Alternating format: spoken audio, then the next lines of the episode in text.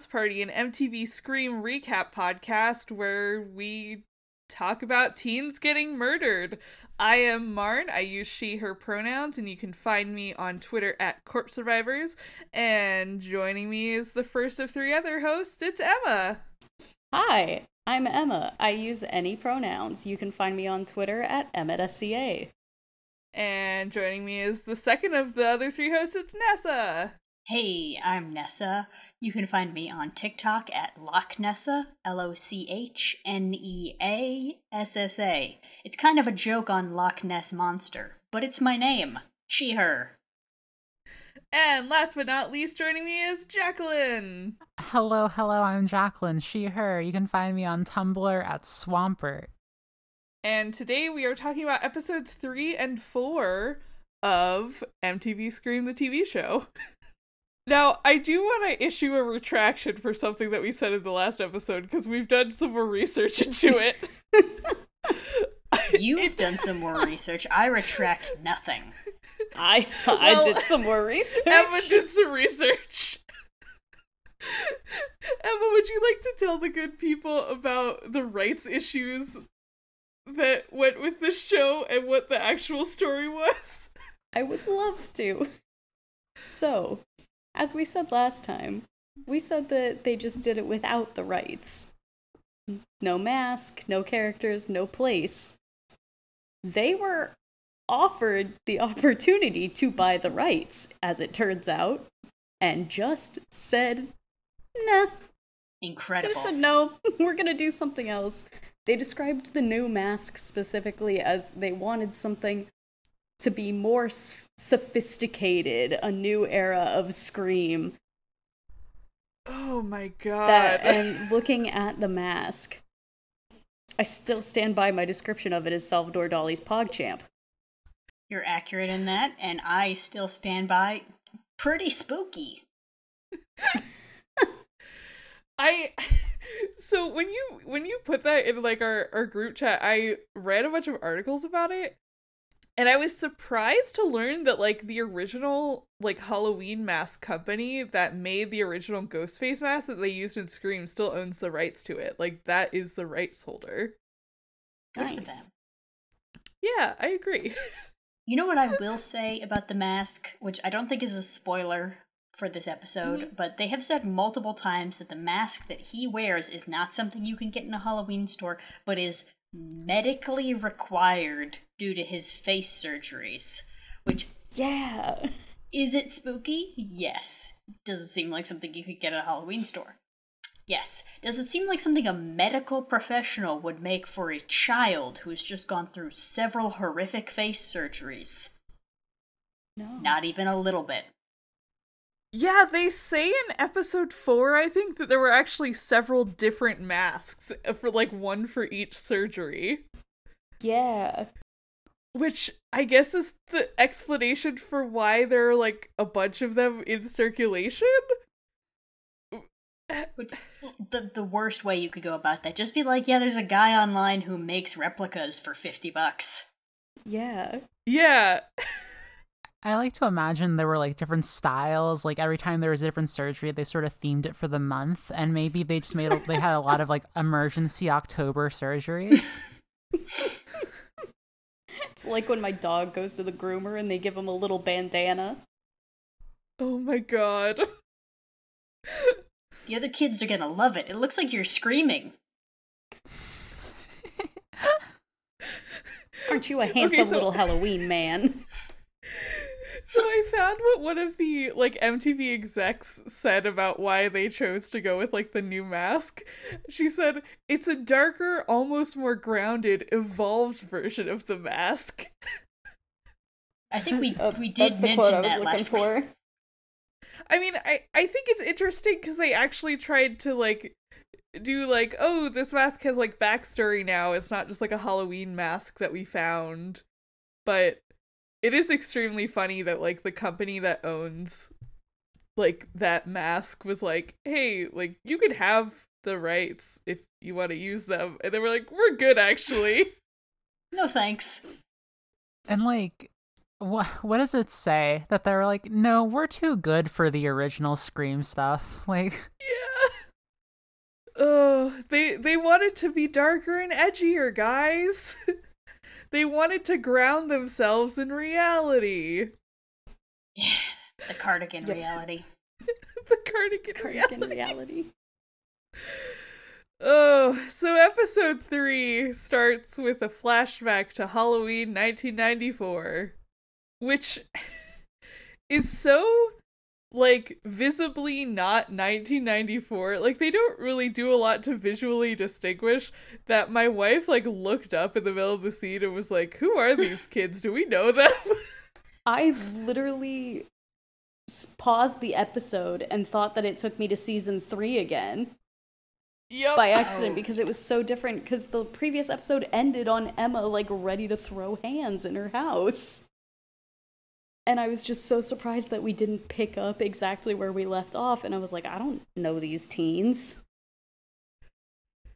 it is really weird that they don't like throw a date on the screen to distinguish that it's a flashback. They just make you like sit through it and then they're like, "Oh yeah, this is a flashback."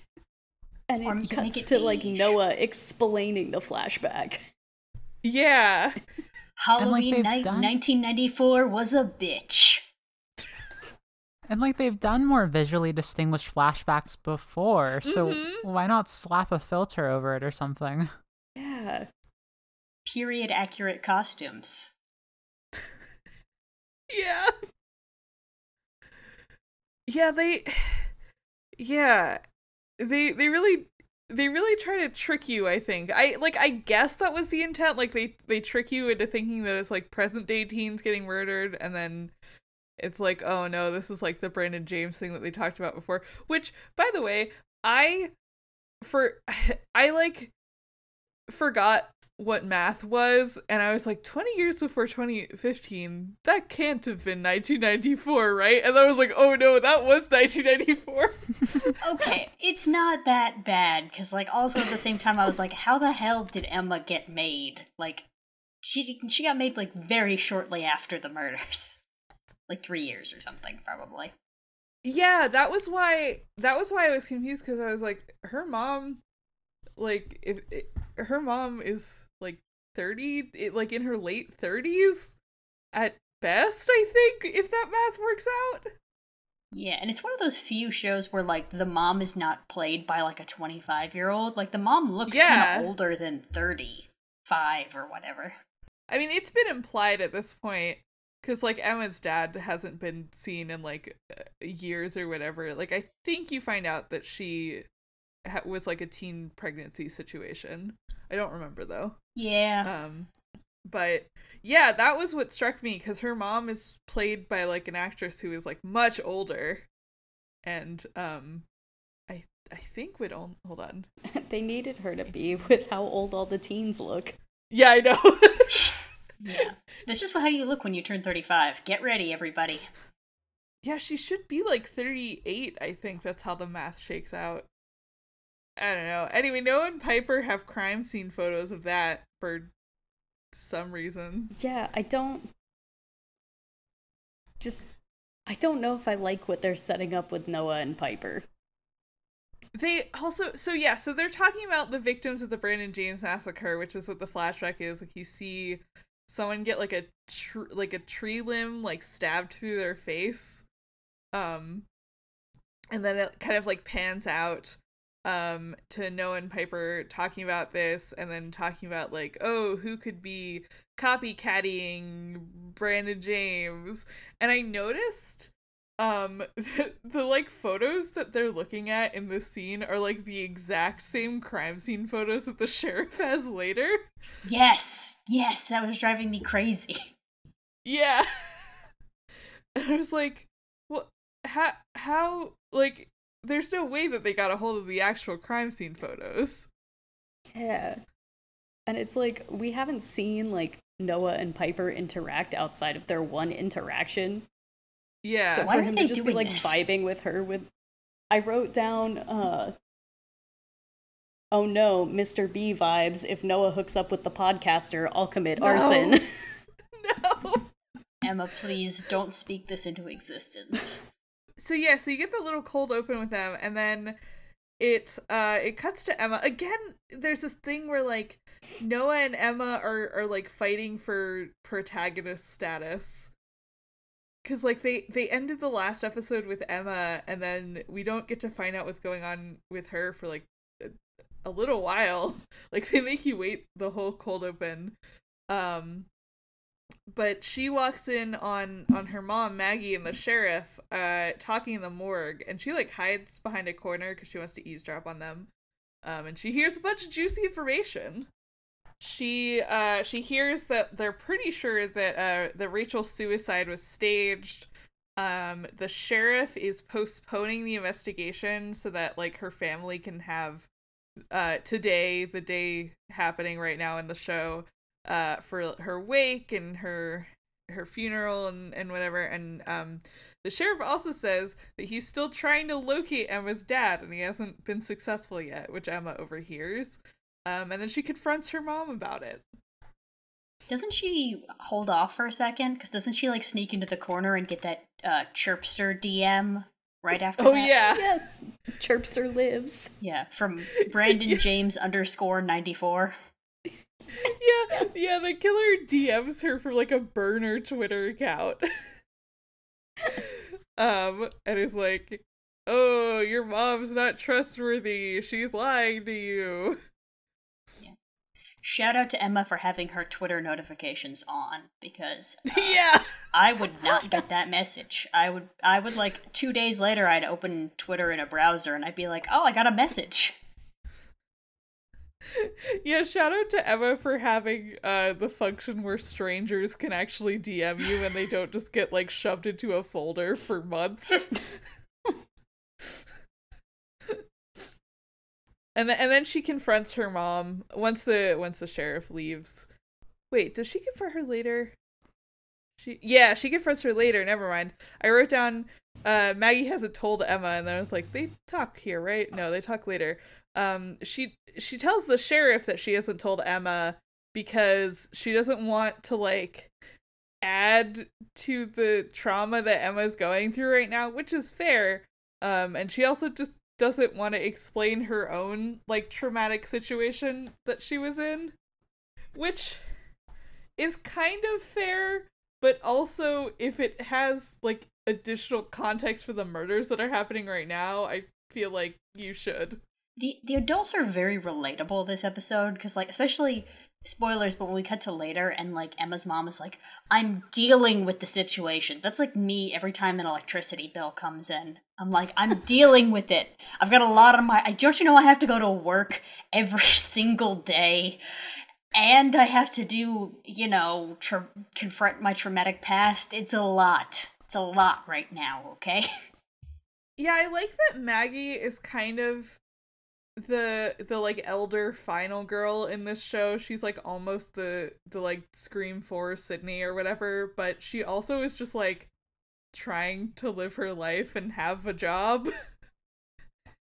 She doesn't have time like, for I- teens. yeah, she's like, I don't want to talk about this. Like, I'll talk about it to the sheriff who can actually do stuff about it. I don't need a bunch of random kids and my daughter to know my whole deal. Yeah. I don't want to end up on a podcast. They will not keep it secret. This is just like the immediate, like literally every single time anyone learns anything this episode, they run to go tell another person.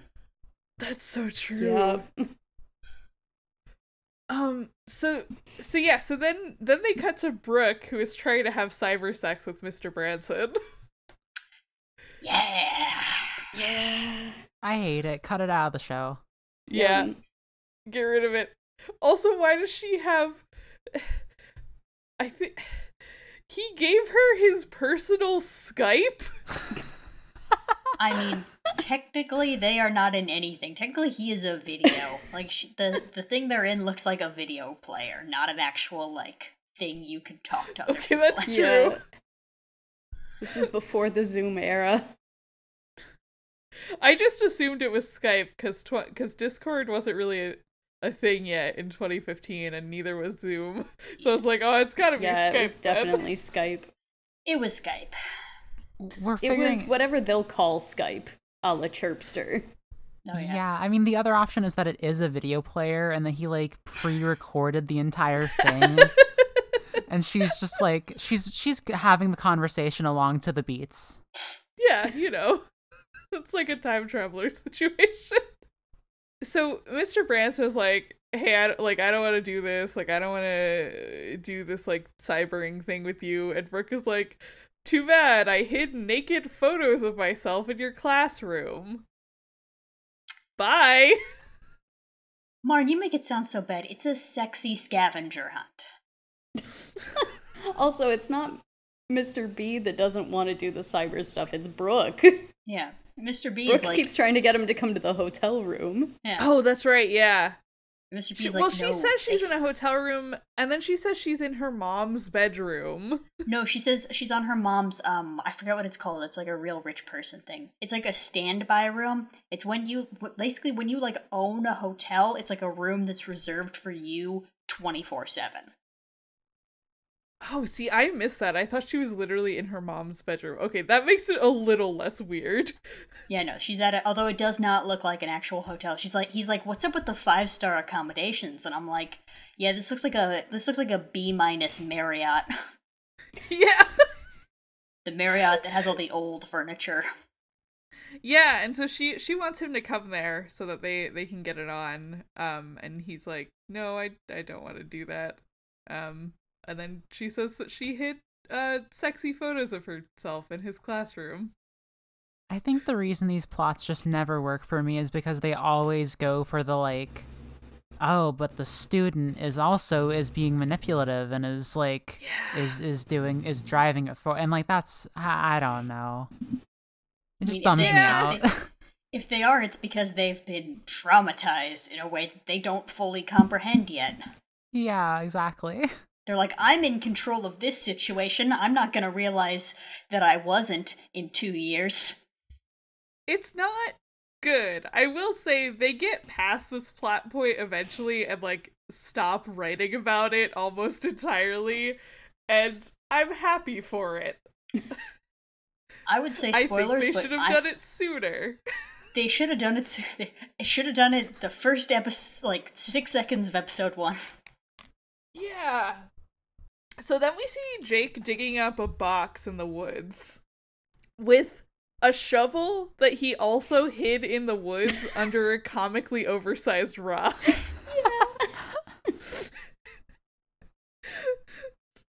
he like he like moves this rock aside, grabs a full-size shovel out from under the oversized rock and digs a box out of the ground and then the box is empty and he's like son of a bitch and then it cuts away. I gotta say, I liked Jake a lot more this episode. yeah, I was about to say that too. He gets some good moments in this episode. He's in Yeah, his villain less of a era now. Yeah, like he's he's more fun when he's like doing this kind of stuff and like actually having character moments and and also kind of like being a little bit stupid and and bad at his his crime stuff that he does as opposed to like when they're making him be like a horny weirdo. Yeah. Although I am worried Yeah. they're just setting him up to be like, we're just be like, yeah, yeah, here's a guy. You don't care if he dies. Oh, but maybe you do care if he dies, and then they kill him, and I'll be like, no, but the guy. I True. I cared about him now. I don't know what's going to happen in the future. That's just me worried. We're gonna get a whole episode that is just like tragic Jake backstory, and then they'll like cut him in half with a chainsaw. No!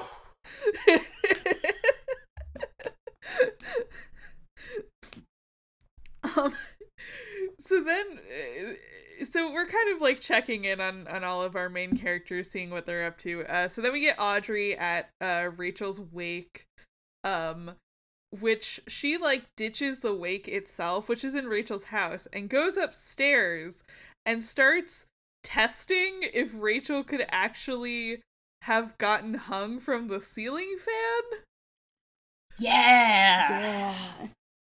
which you get this kind of almost comedic moment where Audrey has like her head stuck through a belt that is like made that she's made into a noose on the ceiling fan, and Emma walks in the room and, and like screams. Yeah, she just like smacks it out of Yeah. Audrey's hand. and Audrey has to explain that she was like testing to see if it was actually plausible. Um and Emma and Emma is like, "Yeah, I heard my mom literally say that it was faked, so we know now." Yes, but also that ceiling fan could very clearly support the weight of at least one dead body. So, like, True. maybe I feel like it's like coroner confirmed, but not like not something we should be testing with our own necks. Maybe. Yeah. Yeah, like I similar to how I just like don't believe her at all when she says that she's not a lesbian. Uh, I I don't believe I don't believe her at all that she was just testing to see if it would work. Yeah. They do they do really keep that a little bit ambiguous. Yeah. But Although also, what a yikes moment. for Rachel's mother, Bro, you were at a- awake. Yeah, There are other people there. her Rachel's mom would have to be like, "All right, we have to burn the house to the ground with all of you in it now." Clearly, this Yeah. bedroom is cursed. To which um I had a I, I wrote down that I ha- I had like a conversation with my wife at this point about um why would you disguise the second murder as a suicide? Like they they already know that there's been murders happening. Yeah. Yeah, this one's a little pretty little liarsy. Yeah. The It- only thing I can think of is if we're gonna learn later on that like Rachel knew something connected to the murders that if it was like very clear that Rachel was murdered would make that link faster rather than slower. That's yeah, that's an interesting point. Homophobia? I mean, my my thought kind of was like, okay, well, the killer wants them like still wants everybody to think that it's Tyler. So like the second one, if it's like someone unconnected to Tyler, can't be like a, a personal murder. Oh, But- yeah. Also, I don't know, like again, I I've written down a quote from my wife. Why disguise one as a suicide when you've already started slashing? yeah. I mean, I feel like we're gonna learn more about Rachel later because for her to be the second victim, also, it means that yeah. the killer has to know something that we don't yet and have some sort of connection other than just this is the person Audrey was making out with. They have to know more about her somehow. Hmm. And I feel like they're setting it up for us to like figure out the connection, especially when later on Audrey is like, no, this is the same voice changer app Rachel uses in her zombie movies. Mm, that's it. That's true. I didn't think about that. Definitely. Yeah, and like spinning the chessboard around for a second. I think that like like from the perspective of the killer, you really I think the biggest thing I can think of like like for disguising the second murder is like oh you want to lay low for a while and pretend that this is not a serial killing. And mm, true. but that's not what happened because like because like this is a slasher TV show, so you like almost can't do that Yeah. it's it's it's interesting because this show feels in a lot of ways like it's like being pulled in these by these two different impulses of like wanting to be sort of this long form mystery uh, and also wanting to be like the slasher Yeah, it's um it's it's really interesting cuz uh I we'll probably talk about this once we get into season 2 a little bit more, but the writing staff like completely changed between seasons 1 and 2. Like the showrunner actually left and the show is like taken over by two new like head writers. Um and it feels like those two writing staffs had very different sensibilities and like ideas on how to do a long form slasher TV show. Oh. and this season is definitely more of a, like a a slow burn mystery, I think. I'm kind of vibing with that. I'm not gonna lie. I am, yeah. I, I I think I think that they've set they set up the mystery very well in these first few episodes. Um, speaking of which, we get a nice little scene with Jake and Will, uh, where Jake pulls up at Will's house and is like, "Hey, the money that we stashed in the woods with Tyler is gone." And they have this whole back and forth where Will says that he took the money because uh Jake lied about shutting down their operation. Um, and Will's very upset because Jake is rich and doesn't really have anything to lose, but Will is not, and he could lose his scholarship and his chance to get into college if anybody finds out that they're doing something illegal. We don't know what yet. He also says to lose Emma, and I like this dichotomy of Will definitely thinks he and Emma are still dating, and Emma does not Yeah. think that. Yeah, he sure does. He also, there's also, I feel like it's important to mention that Will is just a farm boy working and like piloting farm mechanical equipment that gets zoomed in on way too closely to not end up being a murder weapon later. oh yeah, he has that huge piece of heavy machinery that I don't know what it's called. It's like some sort of plow or something, maybe. It's, It's not doing a something in the dirt. It could do damage. That's what it looks like. Yeah, it's like it has like a big like rotating blade or something. Um I I really like kind of I remember not really liking the whole like Will and Jake storyline when I've watched this previously, but like watching it and paying closer attention to it, I actually am am kind of enjoying it.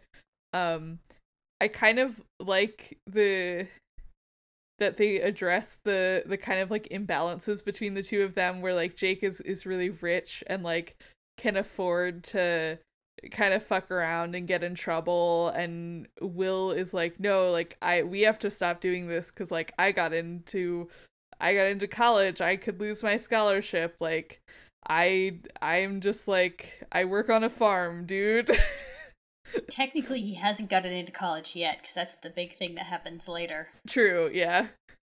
And and Jake just just doesn't really care until Will pushes him into uh into caring about it by taking the money away. Yeah. Yeah. And Yeah, he basically puts Jake in a timeout. He's like, you can have he- the money back when you are a good boy and delete everything. yeah, and and Jake is kind of miffed that like Will has done this. Like he says later that he he's mad at Will like he doesn't think he's trustworthy anymore even though it's like kind of a completely understandable thing to do. Yeah. Especially it- when you think your especially- like third member of this Yeah. is a murderer.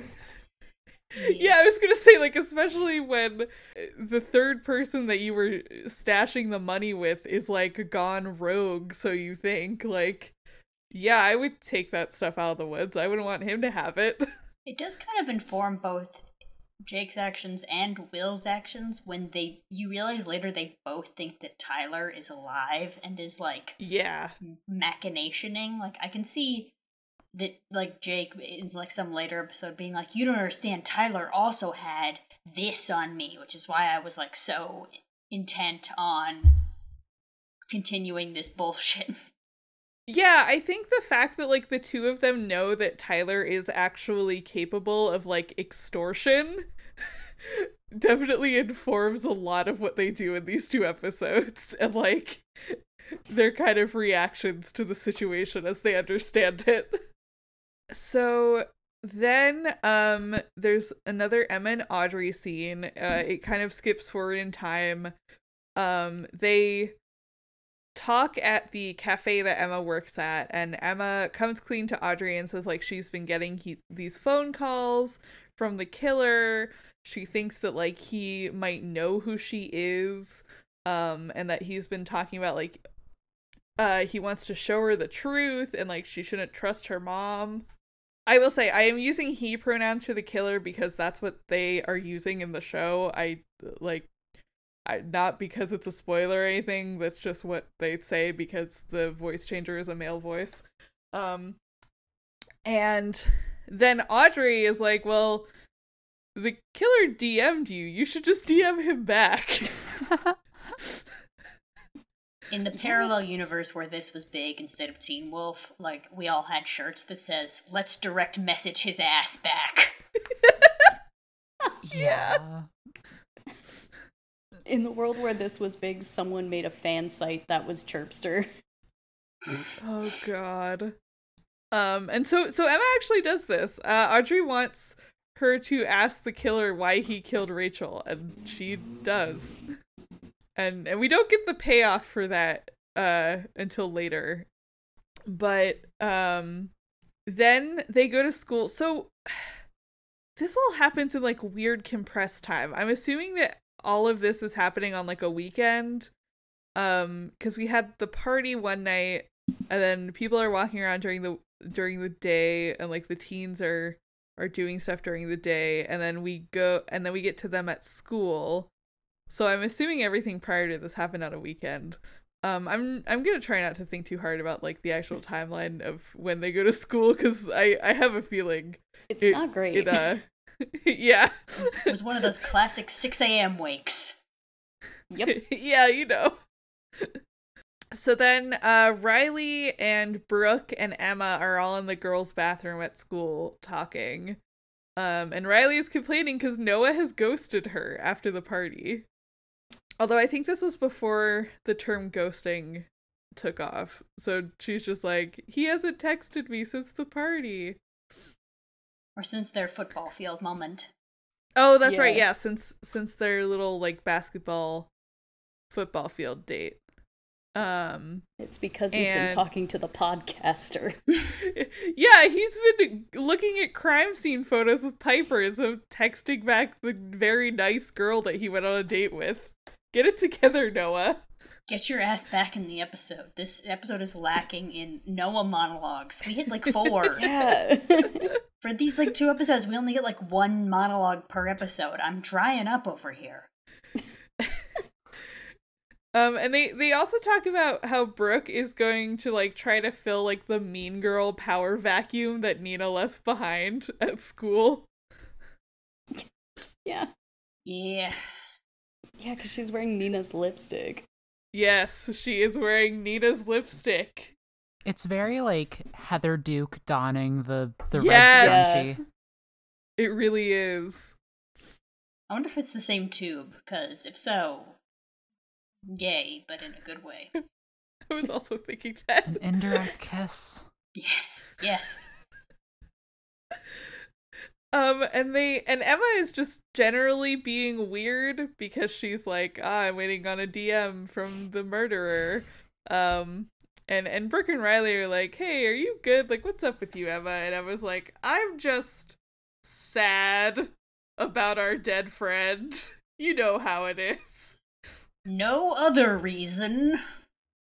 And they're like, oh yeah, of course. Even though literally in the last episode they were all like, I'm not that sad that Nina died. Grief works in mysterious ways. Um, and then and then Emma like leaves to go to class, and Will flags her down in the hallway and tries to give her back an iPod that she left in his car. but Emma's like, "This is my really old iPod. Like, where did you get this?" She's like, I Which haven't implies said they've been the word together for like a long time. Like, how long have Will and Emma been together? Um, that's a good question. I I want to say I think you find out later, Okay. but definitely a couple years. Um, I- yeah. they imply. yeah, it seems like they're it's been a hot minute. Let's assume they're seniors, so four years. They got together freshman year. That could be correct. That's a creepily I'm long trying- time. Well, Especially when to think you're if they're a teenager.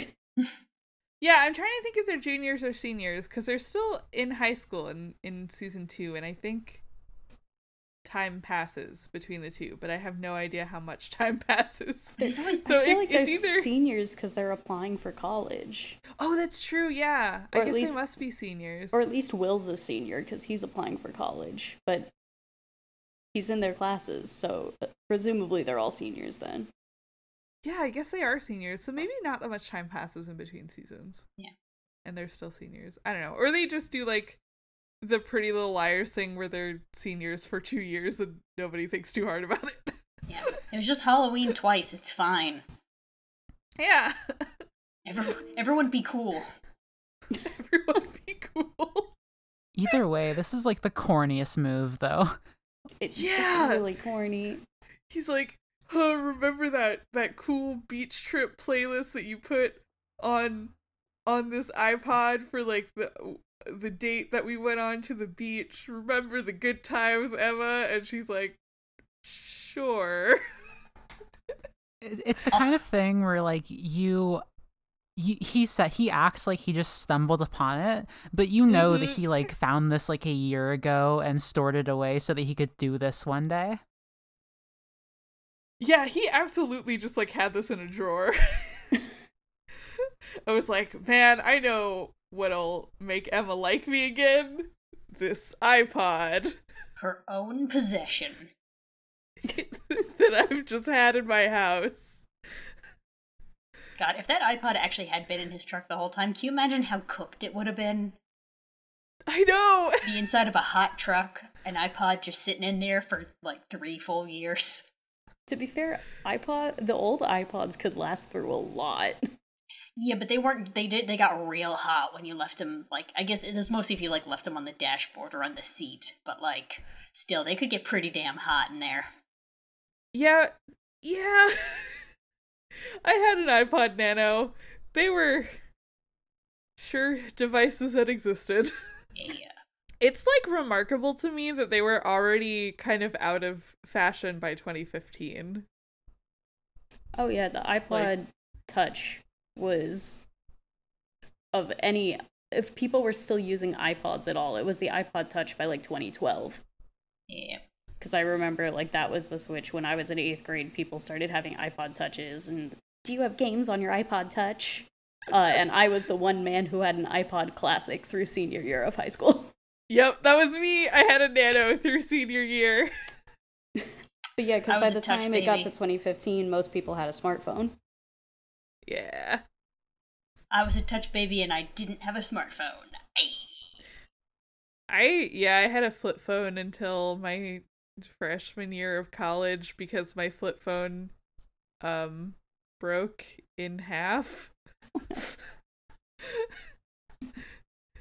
I had a weird one though because it was one of the ones that was a square and it like rotated on a hinge Oh, I love those. Yeah. And it just um the hinge broke and it snapped into two pieces. and I was like, well, I guess I'm getting a new phone.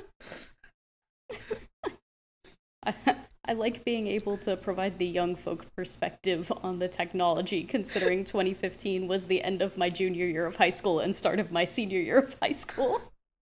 You're you're the zillennial voice that we need on this podcast. Are you are you technically a zillennial, Emma? I think so. I don't know. Interesting. 94 to 98 is kind of like a hell zone for everyone. Yeah, that's me. Yeah. Yeah, I'm ni- I'm 95. 98. Hell yeah, 98 96. crew. Woo. Whew. Yeah. So we're all in the gray zone. I'm just on the on the older end of the gray zone. um so yeah, so Emma takes her iPod back cuz Will's like, "Well, maybe I'll just hang on to it if you don't want it." And I was like, "No, I'll I'll have it back, please." for, for the memories. And also because Yeah. it's mine. Yeah. she like says that she's taking it back for sentimental value, and it's like, well, I think it's a little bit because Will is being a weirdo. Yeah. um, and then you get a scene in the classroom where Mr. Branson is trying to give a class lecture while also like turning over his entire classroom looking for Brooke's spicy photos. Why oh didn't he Oh, come in God. early? Yeah. That was my question. like I know they hadn't been subtle about it, but there's a line. Holy shit. Yeah, why didn't he come in 15 minutes early to to work and check then? Instead of making eye contact with Brooke while he's doing it. And like walking around the classroom lifting up random books like very obviously looking for something. Yeah. Is this part of the sex game? I guess. oh god, don't put all your students into the game. Like it's bad enough that there's at least that there's one of them already, but like making the classroom into your little play zone is ugh. Ugh. Yeah. Like I I guess the implication is that he thinks that they're just like out in the open somewhere for everyone to see, but they're in an envelope. Wait, And were they're well in an- hidden. No, they. I thought they were behind, I- like I thought- sticking out from behind a poster. Yeah. Yeah, I thought they were like in an envelope behind the poster. I could be wrong. Oh, I thought her tits were just out there. I think they were. I think they oh, were. maybe they were. okay, I'm wrong. I think they were, but also they were hidden pretty. Like I feel like nobody would have gotten up and been like, "Oh, what's this?" Behind the Yeah, Shakespeare they were. they were definitely pretty hidden. I guess like the implication that he thinks he's gonna fucking like turn on the overhead projector and everybody is gonna get to see nudes. But it's like I But like I Brooke don't- wouldn't do that. yeah, like I don't feel like that's the point of the of the thing, my guy. Um, and he's also giving a lecture on like love and desire while he's doing this because they of course have to have the like English teacher giving the lesson that is thematically relevant. And uh he splits everyone into pairs to perform dramatic scenes together. because he wants to get rid of them basically. He's like, "Oh, it's time for group projects." Emma and Kieran, Audrey and Will, Jake and Brooke, and all the extras. I'll pair you off later. and Noah and Pi- uh, Noah and Riley. Noah and Riley, Oh, yeah. Yep, Noah and Riley. Very important, Noah and Riley. Um, and so and so this means that Emma and Kieran actually get to talk, which is very funny because they they all move to the library, and during this like whole scene with Emma and Kieran like talking and just like having a nice conversation, it keeps cutting to Will like frowning at them across the room. My girlfriend's talking to that guy, and I have to talk to a lesbian. Uh, sorry, a bi-curious. like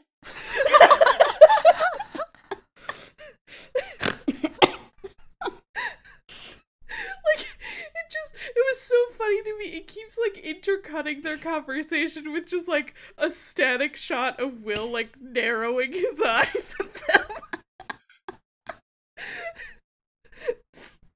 because because he like very obviously thinks they're flirting but they're they're just like talking about their parents trying to solve crime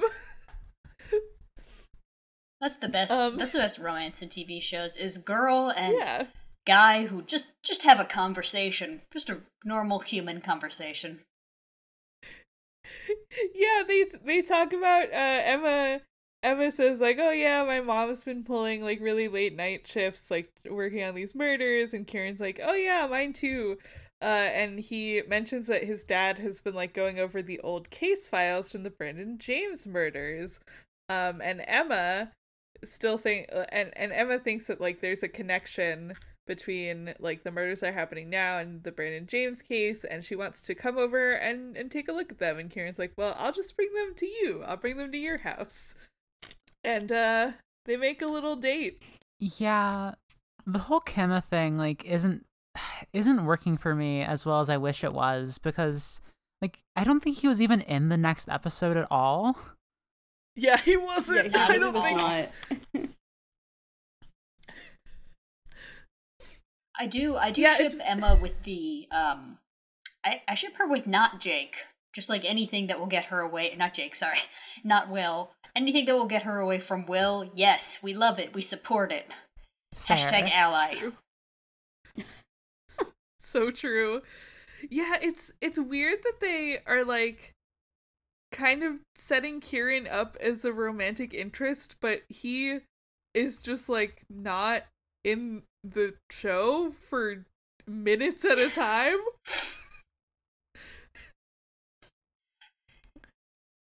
like he he shows up every couple scenes and is like, "Hey Emma, here's the deal with me." there's we just don't see so him for like many- 20 minutes. There's so many different plot lines they're having us cut between so rapidly Mm-hmm. and catch up with that it's so easy to lose track of like four different plot lines per episode. Yeah. Yeah. To be fair, I mean- not for long, Yeah. as is the conceit of slasher show. Yeah. That is true. Yeah, I True. would. Yeah. Um, and so we we also get a little scene with uh Riley and Noah, and Riley kind of gets on his case about ghosting her, and uh, Noah asks her to hang out. He like sort of asks her out, and it, it- but it's more of just like a, hey, I would like to for you to come and hang out with me. He does say hang out romantically. yeah. I said this in the Discord, but I we haven't said it on the show. Which this it was around this moment that I was like, oh, oh, he's teen Spencer Reid. Uh, Criminal Really good way of Minds. putting it. I I loved Criminal Minds so much when I was when I was younger, Same. but the problem with Noah for me, and specifically in that comparison, is that I think he's just too neurotypical. Yeah, he's a bit. He's a bit. That's so, too nerd. that's so Yeah. true. Yeah. Noah has like he has like the bearing of a theater kid who they're trying to make me believe is like really into true crime shows instead. yeah. like I look at him and I'm like, I know you. You're my classmate Brad who was in the theater program at my high school. and then they're trying to be like, no, he's weird. He's a weirdo. He really likes murder and violent video games. And Elon Musk. and Elon Musk. I mean, I'd believe the last one. Yeah. There's gotta I be would, some- I would absolutely, yeah. There's some theater bro out there who's like, I'm a big old musk head or whatever they're called. Oh God. So Kieran does bring the Brandon James files over to Emma's and they uh they look at crime scene photos together romantically is what I've written down. Yep. They have a little date at Emma's house where they're just looking at crime scene photos. And um and then Kieran finds out that his dad is like on his way home and he has to dip. And then at, like on his way out the door he's like, "Haha, yeah, I don't want to get arrested again." Yup. And he's like, if you play piano for me, I'll tell you the whole story. Yeah, because he he learns that Emma used to play the piano, and she's like, "Oh, I don't, I don't really play anymore." Uh, and he's like, "If you if you play me a little song, I'll tell you the story about how I got arrested." and then he just leaves. I do appreciate that they're giving us a little bit of like some level of intrigue to try and and and hook us on Kieran, but then he uh disappears for the rest of these episodes. Yeah, I. He's not too intriguing. yeah, they're like, "Ooh, he's a bad boy. He's been arrested." Was it I for hope you weren't hope you weren't expecting to see him for the next 60 minutes. was it for murder, maybe? Could he be the killer, perhaps, in this mystery of a murderer? Imagine when this was airing and you just would see him for like two weeks. I know. That's bonkers. like, not even in the background of any of the shots, I don't think. Yeah, he just is gone. It would be crazy and like much more concerning if like you just were over Noah and Riley making out and you just saw Kieran kind of sitting awkwardly in the background, just like I, Hey, I guys. came in to buy a video game. this is where you work. I'm here to rent a video game. I. Oh God, his video game. I don't know what this place is that he works at, but this video game store. Oh god, I'm so excited to talk about it. So So before we get there, so Emma learns that her mom is Daisy from the files. That's like the one plot important thing that she actually learns um from the files. And they they make so they make us wait a little bit to get that confrontation, but not too much. Like they put one scene in the middle. Um and and the scene that's in the middle is that conversation with Jake and Brooke, which I I do kind of enjoy that they are building up Jake and Brooke as platonic friends a little bit, where Jake is kind of like being a perv to her and she's like, No, like I would never have sex with you, like that would be like fucking my brother. I swear to God, if they Um, have sex. I genuinely was trying to remember. I was like, oh god, do they actually have sex after she says this to him? um, and and then they kind of like they do like a little bit like a little back and forth and Brooke's like, hey, you're being really creepy, blah blah blah. Um, and then they actually start having a real conversation where Jake is like complaining to her about like Will getting on his nerves and like being really untrustworthy. Um and then he uh they talk about Brooke having a quote unquote college boyfriend because it's apparently what she's been telling everyone um about her boyfriend who is their teacher. um and uh and they get into a very like metaphorically loaded back and forth talking about predators and prey and uh, Jake basically warns her that like her older boyfriend might be manipulating her and kind of like luring her into thinking that she's in charge in their relationship. Yeah, I really liked that monologue. Yeah, my wife looked at me in the middle of it. and was like, "This guy has a great grasp on metaphor." Yeah, Yeah. he really does. Bobcat and the shark. Yeah. Yeah, he And- talks about bobcats and sharks. And it is in character because he's like, you remember that viral video where like the shark thought it was like all the main thing, and then that bobcat just like snacks it out of the water. Maybe you're the shark and not the bobcat. And I was like, damn, dude, crazy. Yeah. Yeah, I, I do like these little moments that kind of come through with Jake where they they show that he's either like a lot smarter than he comes off as or a lot more emotionally mature than he comes off as. Oh yeah. Yeah. I also think this does kind of play out because the picture that Mr. B finds in the classroom is her kind of like ki- and maybe I'm remembering it wrong, but it's like her with like a whip as like a dominatrix kind of. And then oh, that yeah. parallel, I don't think they did this on purpose, but then that parallel is exactly opposite of what happens later in the episode, which we'll talk about later. Yeah. Yeah.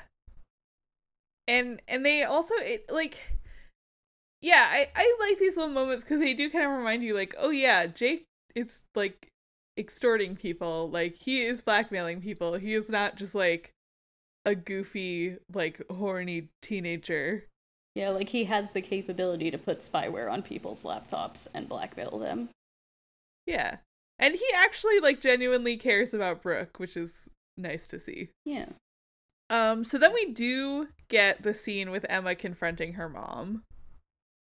And they have a they they have like a whole big uh, argument about it. Um because Emma is like why didn't you tell me that like you were Daisy? Like why didn't you tell me that you got this heart, this like literal bloody heart in the mail? Like I'm also being harassed. I feel like this is the same person. Maggie is like, "Well, I was just trying to protect you.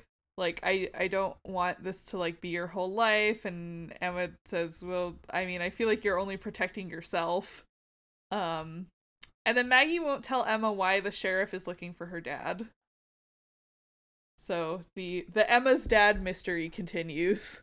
Yeah. I feel like they're they're a little bit trying to imply that maybe Emma's dad is the murderer.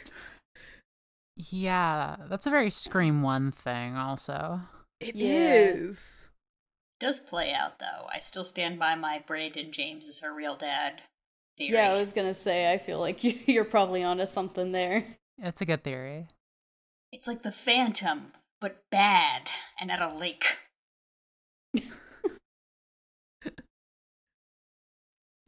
Yeah, and it it also like I I kind of don't buy it cuz they haven't really given us like any details about Emma's dad yet. They're like, "Oh, he's missing." And that's the only thing that we know. Yeah. And we know that he was the high school boyfriend of Emma's yeah. mom. Yeah, we know that he's like the only survivor of the Brandon James murders aside from Emma's mom.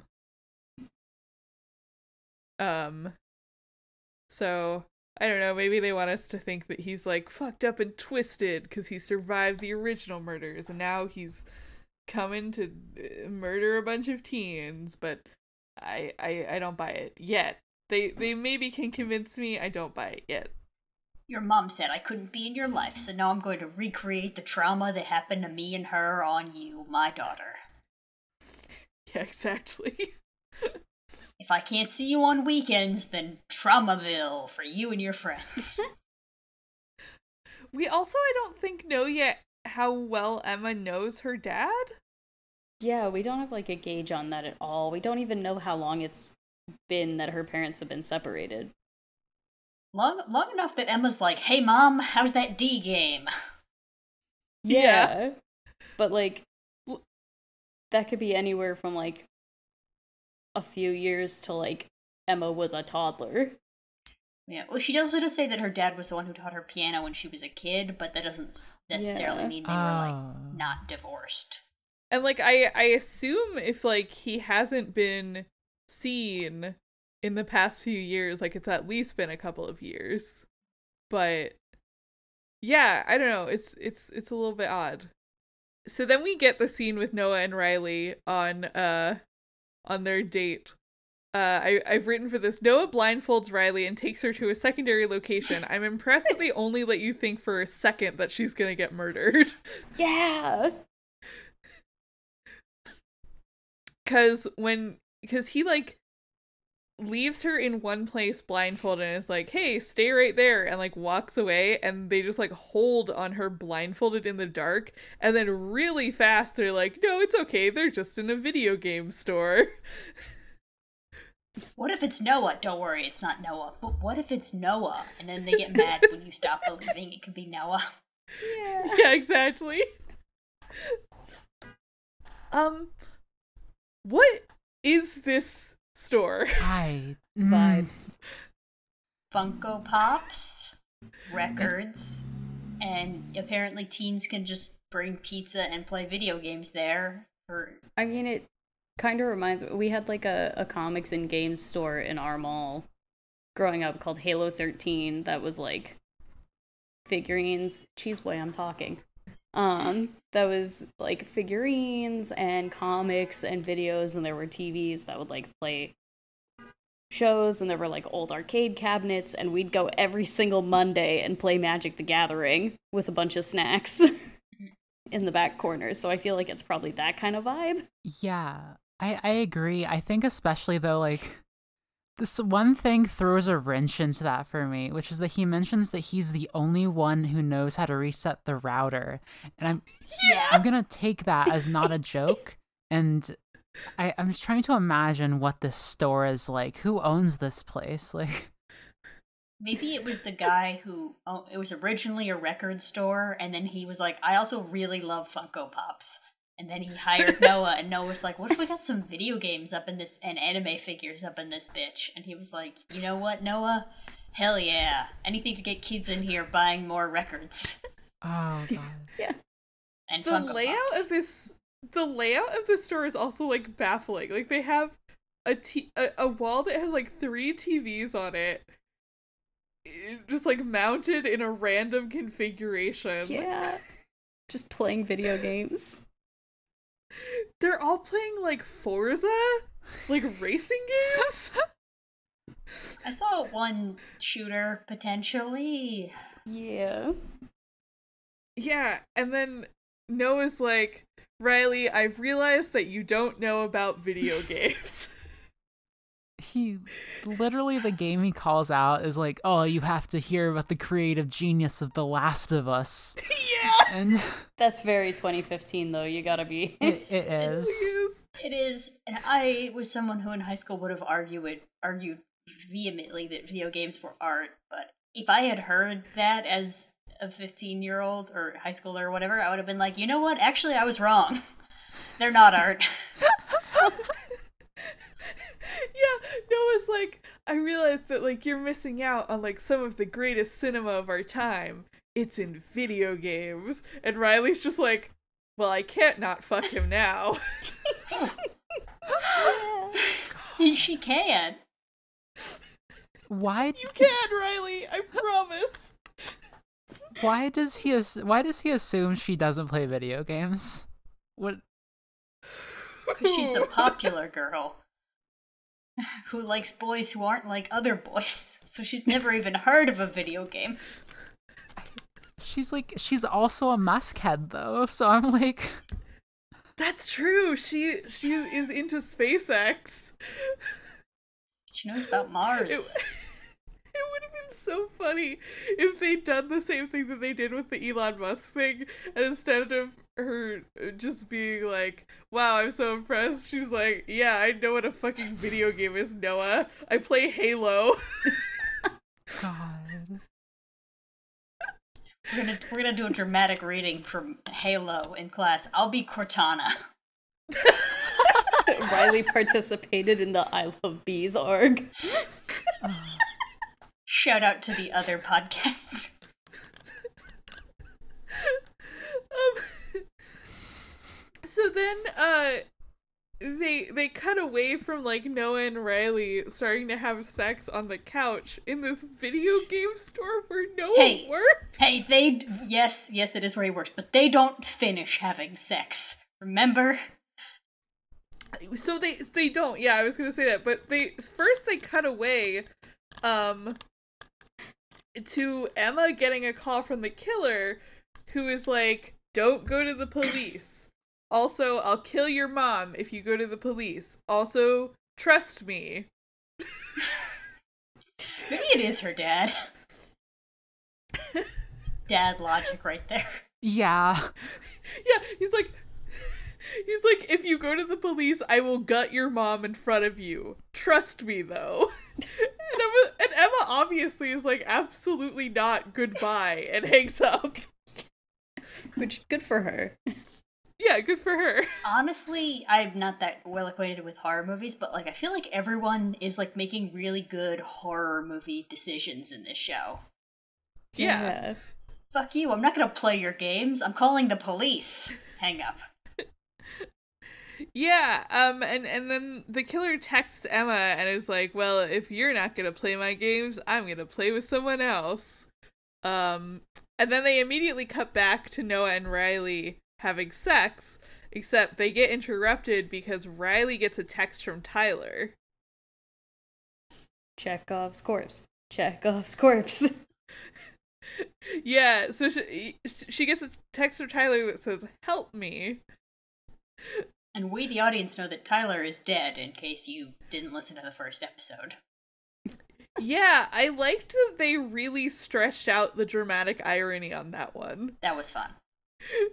they also have a little bit in here where Noah and Riley basically turn to the camera and look you directly in the eyes and say, You should always use a condom when you have sex. yeah. You know, it's a good. MTV was on the cusp. I wish television could survive longer, because that's an important message for us to be having. Yeah. it is. It just. they just very much turn into like a condom PSA for 30 seconds. Yeah. And Noah says, you know, they say if you're not mature enough to say the word condom, you're not mature enough to be using one. You want me to let me let me real quick demonstrate on this banana how it would work.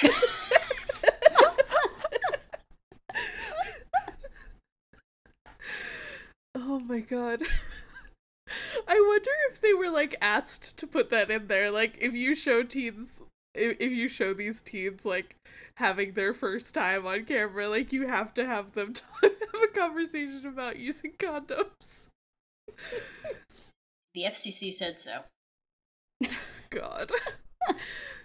so Riley calls an emergency meeting and she says basically like she texted Tyler back. He says that he didn't murder Nina and Riley believes him and everyone else is like no, that's like he has to turn himself in. Like he definitely murdered Nina and he's just telling you that he didn't. Um and and Brooke says Brooke even says like yeah I got the same text and I literally told him to turn himself in like I I don't believe that for a second. Um Emma also doesn't believe it because she thinks that it's the person who's been calling her who she's pretty sure is not Tyler. Oh yeah. Um basically Riley is the only one who's convinced that this uh that this text is real and that they need to help Tyler. Um and she's convinced of this regardless of if he did or didn't murder Nina. Um except Will and Jake are also semi convinced because they are mostly worried that Tyler is going to rat on them to the cops. Um and Jake says, "Okay, I'm going to text Tyler and offer him all of the cash that you have in exchange for not turning us into the cops."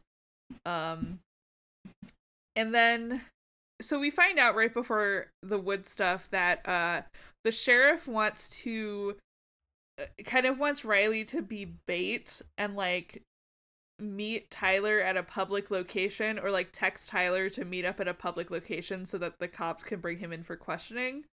Um and then a lot of stuff happens in the woods. Um Will and Jake go to the woods to supposedly wait for Tyler. Um Will doesn't think that Jake actually texted him and Jake thinks that Will lied about where he buried the cash. Um, and they're kind of having their own little standoff in the woods. Um, and Jake is like, well, this is all Nina's fault, and like she was trying to turn us against each other. Um, and we have to help each other out of this, or we're just like playing into her hands, basically. Um, and Willow's like, eh, fuck that, actually. They also do like a dramatic zoom in on a knife that he has like tucked into his waistband that never comes back. They were both totally ready to kill each other right then and there. Jake Yeah. with the shovel and Will with the knife. Look, boys will be boys. Yeah. Sometimes boys being boys means killing yourself and your friend in the woods with a shovel and a knife. Happens. Yeah. Just guys being dudes. So the cops go to this like creepy public bathroom in the park um to try and like entrap Tyler. Uh and then he's not there obviously because we know that he's dead. Um but the cops are all like hiding in bushes um trying to like draw him out. Uh and there's like one pretending to be Riley who's like in a hoodie with her hood up. Um Riley, Brooke, and Emma, we find out, are all at the police station, just kind of waiting to hear what the results of this are and like if they've managed to find Tyler. Uh, Riley and Brooke both wander off. Riley like goes to get a drink, and then Brooke wanders off because she gets an unknown like sender message that she thinks is from Mr. Branson, uh, inviting her to the hotel room to have sex. Yeah. Um, Not an adult. yeah. Not a single adult in that fucking police station being like, Where are you going, young lady? Yeah, they Where are the people in the police station? They're all in the woods Where in the is bushes. anyone? they're they're all in the woods. Yeah, they don't leave a cop to watch over the the teens. There's like a janitor. They're just there. alone. Yeah, that was the, Yeah, there's a janitor there. the janitor's job was to watch the teens. But yeah, they're just there by themselves, wandering off in the dark. Brooke gets into her car and leaves. Like, even Emma's mom isn't there at that point when she was there earlier. Yeah. And so then they they like they think that Tyler shows up at the park, but it's actually just like a random guy who is like, "Oh yeah, I was paid $200 to like drive here and hand you this note." and he hands the sheriff a note that has the Brandon James mask on it. It says, "Nice try." Which is I will I I'll hand it to the killer. That's pretty funny. Yeah. Did they hand draw that themselves? Like the the little like. I like feel like I- they it have a looked- stencil. I- Yeah, it looked like a stencil because I think later in in episode four you also see it like spray painted on a wall. Oh. so I think it's a stencil that they probably did hand make though. well, that's pretty impressive still. Yeah. You gotta hand it up to the finding killer. the killer by tracking down what Etsy store they ordered the stencil from. God. So much of being a TV killer is just like presentation. It's, you know, it's like Noah said, like, where do you get four Victorian dolls that look exactly like your friends?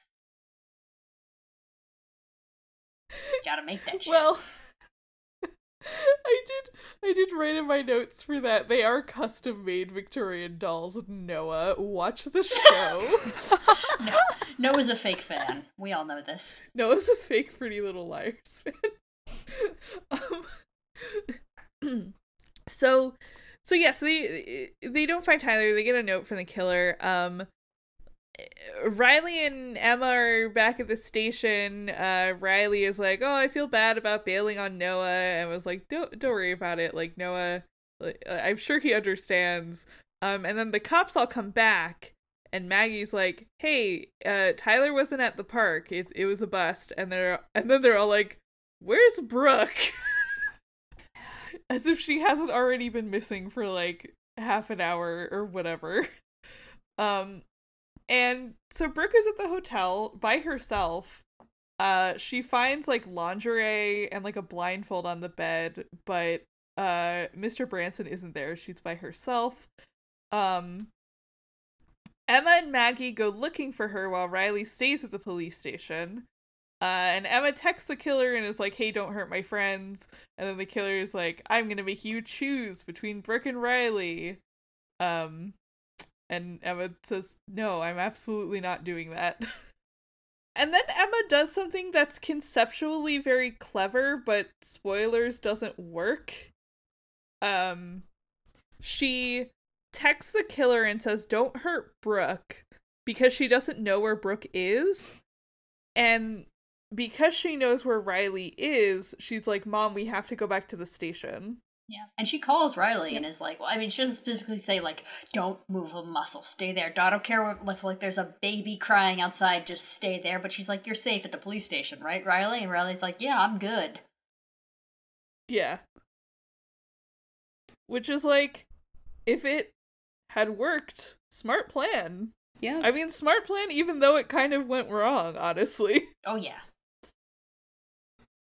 Yeah, I feel like if she just, like, held off a few more minutes before messaging. Yeah. Yeah. This would have all worked so well if Riley didn't have just like an innate trust in the concept of Tyler. Yeah. Yeah. Yeah. Does she have a crush on Tyler? She's like really into Tyler.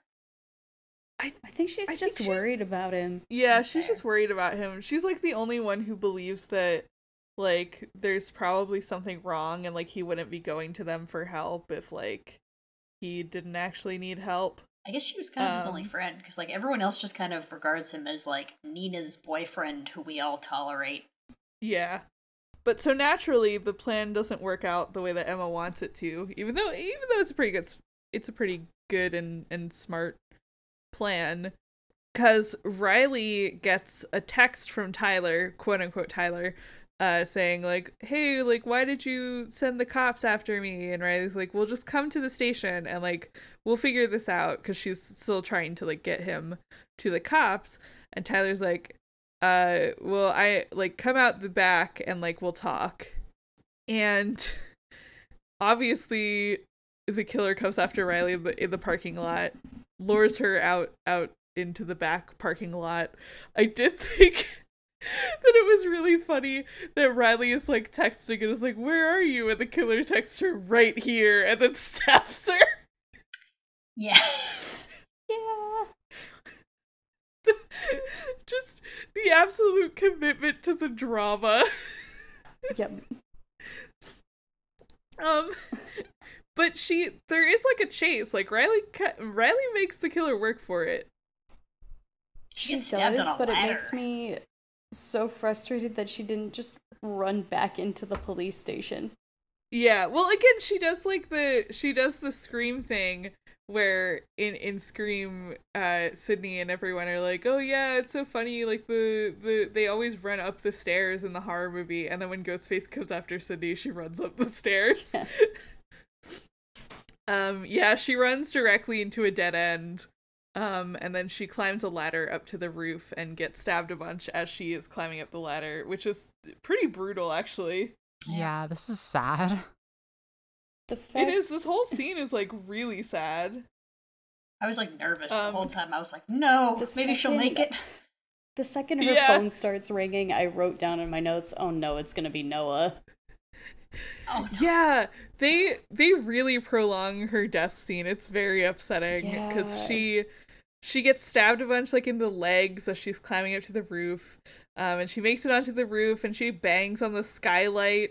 Um, but nobody can hear her because they show like the janitor is down there, but like he has headphones on and like there's nobody else in the station like around there that can hear her. Um, and then Noah like FaceTimes her and Riley is like trying to tell him like where she is and that she's been stabbed and then she dies in the middle of talking to Noah on the phone. Oh, yeah. And they The do the like Yeah, the last line where it's like it's so cheesy that it almost takes me out of it, but I liked them enough as a duo that I was like, "Oh man, when she go when he asks what she sees and she says, "I see our stars." I'm, I'm like tearing up right now hearing it. Yeah, this show has some genuinely upsetting death scenes in it. Yeah, I didn't go back and rewatch the pairing of episodes for today. After the first watch, I was like, I don't I don't think I can do those ones again. Oh no. I did, but I did not get to the murder time. I was like, you know what? What if I went on TikTok instead and was happy? Sorry, my roommate heard me saying the line about the stars and he just messaged me on Discord, "Wow, I love John Green." John John Green gets a shout out uh, at, at- during this episode. yeah. oh my god, yeah, they do quote the Oh, Fault in yeah. Stars in this episode. Oh god. Earlier when it's Kieran and Emma. Oh, Yeah, man. Kieran and Emma, though. And then you find out that Brooke is still waiting in the hotel room. She has voluntarily blindfolded and handcuffed herself to the bed. Um, and she's been waiting there for like half an hour probably. Cause she she like finally is like, well, I guess he's not coming, and she unblindfolds and she has like 20 missed calls from Emma. Um, and then Emma and Maggie come back to the station and they find that Riley is missing. Uh, and one of the like cops says that they saw a car outside that looked like Tyler's leaving the station. And then you get a really horrifying moment where Emma calls Riley on the phone trying to find her, and she hears the phone ringing on the roof, like through the window. And they look up and they see Riley's corpse. Yeah. It's and especially the moment where she's like, everyone everyone shut up. Like everyone be quiet and she like hears the ring Yeah. and just looks up. It's like Yeah, because you can hear the ringing for a bit while Emma's like trying to find it, and none of the adults are listening to her until she yells. It's so ugh. Yeah, it's it's upsetting. And then the sheriff finds that Tyler's car has been uh crashed like off of a bridge on the way out of town and uh, it explodes when he gets there. Yep. Yep. And they got, they got the explosion decapitated him. But we know that Yeah. Chekhov's head is still out there somewhere. Oh. Yeah, the the sheriff like literally shows up to the scene of this like crash like this car has been like careened off a bridge. Um and they're like, "Wow, guess we like guess we've solved the murder everyone. We should make sure that that's really Tyler." And the car just fucking explodes.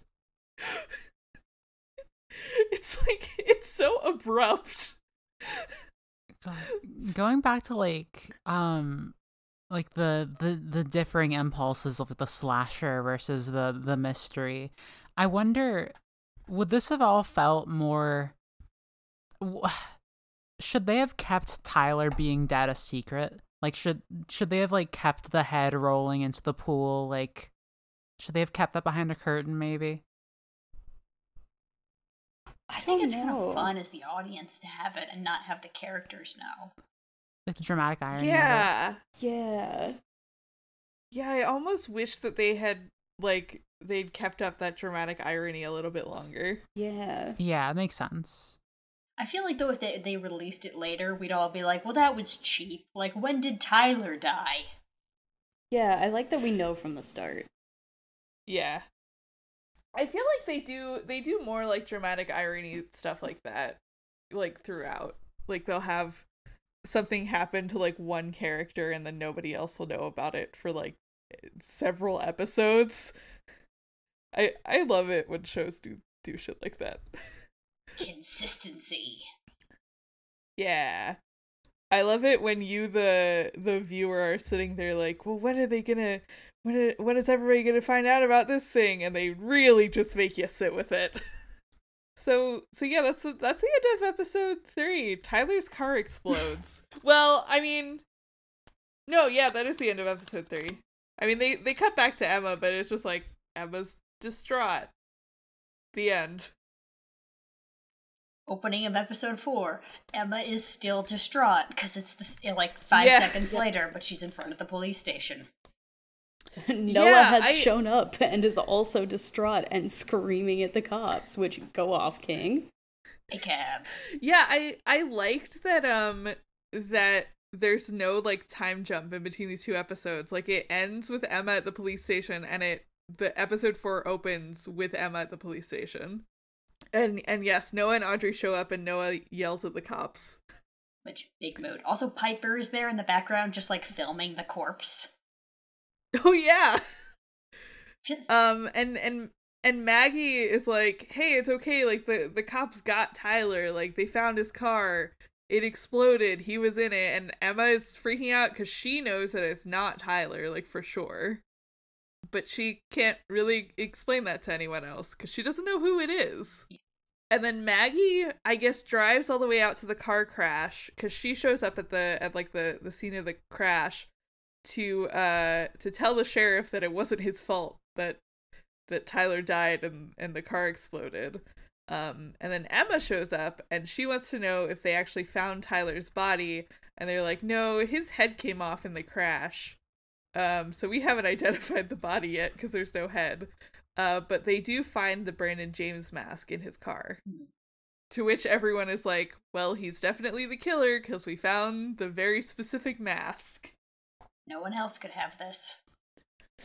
Definitely no one could have put this here. Absolutely not. And then we get like a little bit of of Piper podcasting about uh Riley's death and like the manhunt for Tyler and Emma and Brooke are like listening to it and Emma's like, "Can we turn this off? Like this sucks." She's she's not impressed by a by a, a podcaster doing a true crime podcast about their actual lives. It's hard to listen to when it's your actual life. Yeah. Brooke feels bad about the whole thing, and I kind of like I like Brooke and I stand by iconic. But also, if I had to choose between Brooke and Riley to still be alive, I think I would have picked Riley. Yeah. And it Mhm. is kind of Brooke's fault. Like, stop wandering off to have sex with your teacher, please. Yeah, Brooke feels really bad that she was off in the in the hotel room instead of staying with Riley. Yeah. Um and her and Emma have this talk about how they miss Riley and they wish that she wasn't dead.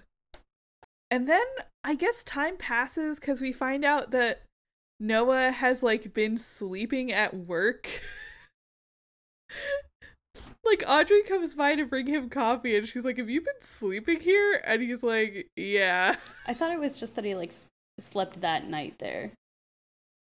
I thought it was like the next day. It could it could just be the next day, yeah. I feel like it also would. specifically um, He's just a slept. He sad was like, boy. He's, he's staring into space, awake, doing nothing. Yeah. Just sitting in the last space he was with Riley. Yeah, and he's also been like doom scrolling through their text messages, but like they never texted each other anything like poignant. Yeah. The grief feels very inconsistent because, like, Audrey's like semi long term girlfriend commits suicide. Like, Audrey has to be at the at the basketball game filming the next day. Noah's like two day girlfriend is murdered. Like, we get to have a long talk about what the Victorians would have done.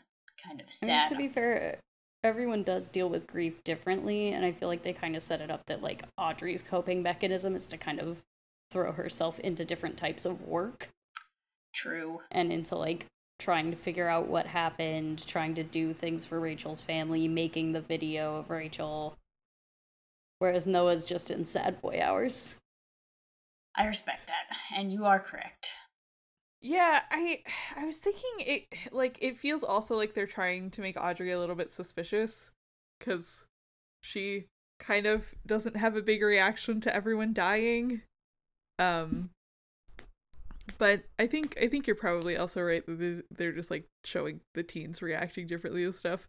Um I do like that while they're talking because they're both like commiserating and they're like oh yeah like we have to stick together like we're we're, we're both we have dead girlfriends now um no noah's like the victorians had it right i wish i had a lock of her hair Yeah. What a strange little man. He's he really is. he's gonna do human transmutation. oh god no. We do get our uh, first Noah monologue after that. His mini his mini meta monologue about how if he had punched his V card, maybe he would have been the one who died. oh yeah and audrey's like that's a fucked up thing for you to say Yeah, I do have this note from from later on in the episode, but it's also relevant here where I just wrote down how many Noah monologues do you think Audrey deals with on a day-to-day basis? Like off God. camera. So many. Cuz she'll like cut him off mid monologue later on in the episode. So I feel like she's super used to it. She can hear the music in the background building up. so they decide that they are uh they're going to solve this mystery on their own um they they're going to become a vigilante crime fighting duo and they are going to take down the killer all by themselves. Surely this will go well. Don't call me Shirley. and uh and and then all of the teens go to a like a liquid town hall kind of situation with uh the mayor who we find out i think for the first time is brooke's dad um this is the the scene where she like very blatantly is like my dad the mayor because they haven't been in a scene together before this. And the sheriff is there and he says uh yeah like we found like here's what we think happened. Uh we think that tyler attacked riley and then drove off and he drove his car off the bridge and it exploded.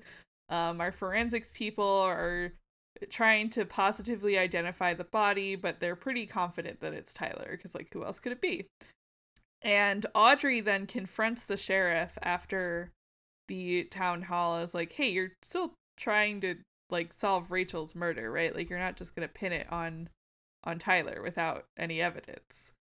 Um and the sheriff's like, yeah, of course. Um and and Audrey's like being very like deservedly aggressive with with him um wanting to know what the situation is. Um and Emma kind of takes her aside and is like, "Hey, like I don't think this was Tyler." And I'm worried that like everyone is to stop paying attention to this because they want it to be over and they think that they caught the killer. Um but I I don't think this is over. Yeah. And Piper is just kind of like hovering in the background the whole time, but apparently later didn't get any of that. Like, didn't hear any of it. Yeah, Piper is hovering in the background of a lot of these scenes. Yeah. That's what Really needed to Um, pay that actress for the day. They can't do it to Karen. Uh, yeah. Karen is They busy. can't, they can't just digitally insert Karen in the back of these seats. My my wife pointed out during the scene that the score of this show uh is very likely inspired by the score of Twin Peaks. yeah, I see it. And this was kind of the episode where we started actually realizing that. Um I'm hold on. I'm looking up if the actor who played Kieran was like filming something simultaneously to to this and that's like why he couldn't be in full episodes of the fucking TV That show. would make sense. Yeah. He was not. He was just he was only filming this. Well, maybe he's union or something. They're like, we're not giving this dude his fucking day rate. Yeah, he just they just didn't want to put him in this episode, I guess. I wonder if like Um, we and- get enough clout that we can like talk to the actors and be like, actually, my wife was giving birth during this episode. Oh God. Um so then uh then they cut to uh Maggie in the morgue with the the crispy body of Tyler. Um and she is like struggling to find a usable way to identify this uh this body. Um and she talks to the sheriff Sorry, in my notes it says sheriff voice, so no head. she tells the sheriff that like she's like yeah like we we don't really have a way because like the, we can't get dental records. And the sheriff's like well why not? And she says well like they've been dragging the creek uh but they haven't found the head yet. My notes throughout this episode just have Chekhov's head written in progressively larger font size with more exclamation marks as the episode carries on. oh my god yeah they this is a yeah this is another thing they really make you wait for the, the head situation um But Marn, there's so no Will, head. Yeah, there, there's no head. So Will unfortunately returns. he uh he comes to visit Emma at work, uh, and she's sad because she works at a coffee shop, and Riley loved coffee. Everything reminds her of Riley.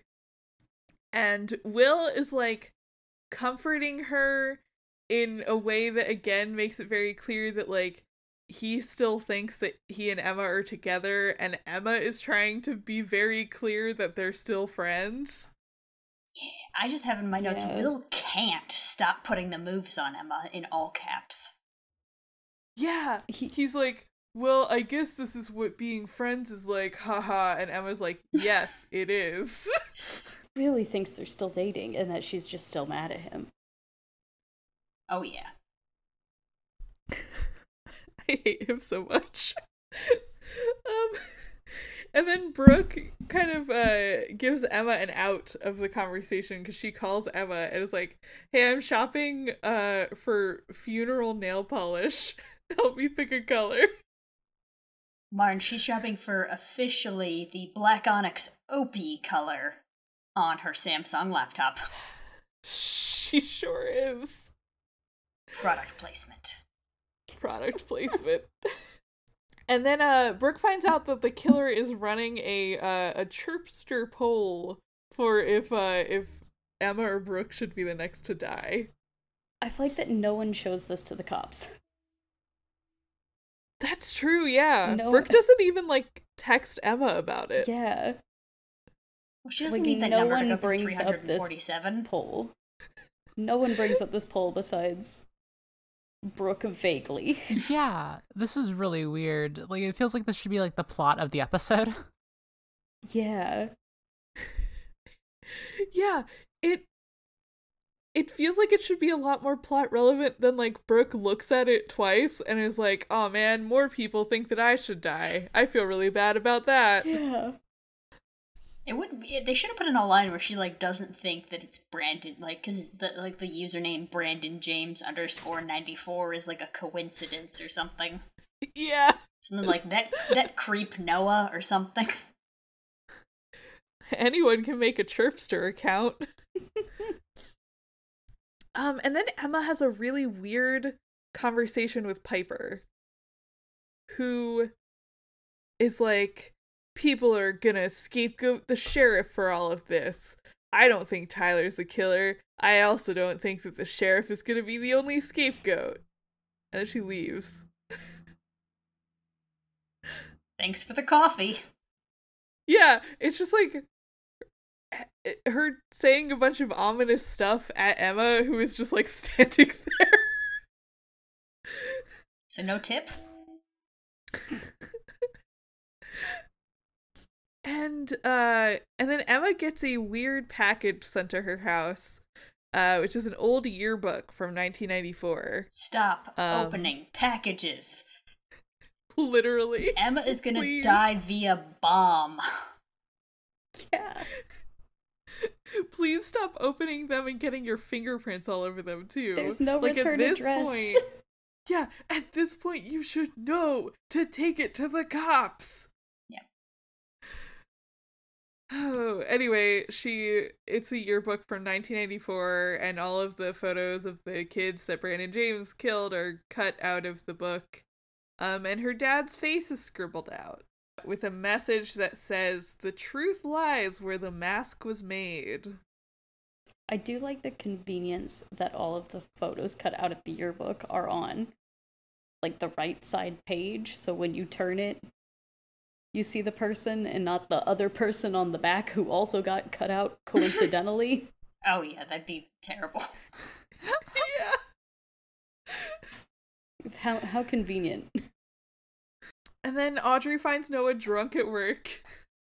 That's the He is in his own he is in his own words grief gaming. That's that was Jacqueline's point that he's like, you, they can't fire me uh, for being drunk at work, despite me being their underage employee. I'm the only person who knows how to reset the Wi-Fi router Yeah. in the gaming store. Mm-hmm. Oh. Noah's a little bit spicy in this episode. Yeah. Is he's having Noah's a rough in- one. Noah's in his bad boy arc. Which consists of drinking out of a red solo cup at work so that we, the viewers, know that it's alcohol. Well, they can't give him a hip flask, Marn. Also, I want you to know that I immediately, I don't collect Funko Pops, but I immediately was like, is that a derpy do from My Little Pony Funko Pop? Like, immediately, as soon as oh Audrey my walks in, I was just, my eyes were on it. I was like, I hate that I saw that immediately and was drawn to it immediately. Oh man. So then Emma comes in with the yearbook and she's like, "Guys, look at this fuck up fucked up package I got. Uh getting more people's fingerprints on it." And they they talk about like the message that says the truth lies where the mask was made. Um and Noah is like, "Yeah, the Brandon James mask, like it was a surgical mask that was supposed to protect his sutures after they did uh surgery on his his face." Um but the hospital that it was made at has been abandoned for seven years. And then Noah's like, we should go anyway, though. And I was like, are you, you for real? like, this is obviously a trap to get us all killed. and then Emma and Audrey literally walk like 10 feet away from Noah and are like, yeah, we should go to the hospital. but we can't invite Noah. He'll be too excited. Which again, like Emma has some pretty good reasoning here, which is that like if Tyler's dead and he is the killer and the hospital was a trap, then it's safe because he like he's dead and there's no trap. But if he's not the killer, then like there's probably still something waiting for them there and then they'll know that Tyler's not the killer. I really like the yearbook. I think it's a really cool plot device. Yeah. I just think it's neat. I I agree. It's cool. And so then we go back to the the uh police department. Uh the sheriff and Maggie are talking. Uh the sheriff is frustrated that people think that he's like covering up the investigation into Rachel, even though it's like literally only Audrey, I think, who said that. Uh he's like frustrated because he delayed it by a day to like try and give her parents more time to mourn and like have her wake. Um and Maggie's like, "It's okay, I have your back. Like I'm I'm not going to let people think that you're suspicious." And then Brooke talks to her dad because she's worried that her mom is like missing. She didn't say it in so many words. Did she actually like come out and say it, or did she just kind of imply it? I thought she was just curious, and her Um, dad was kind of like beating around the bush in a way that made not her suspicious, but the audience suspicious. Yeah, she she I think she says later that she had she just has like a bad feeling.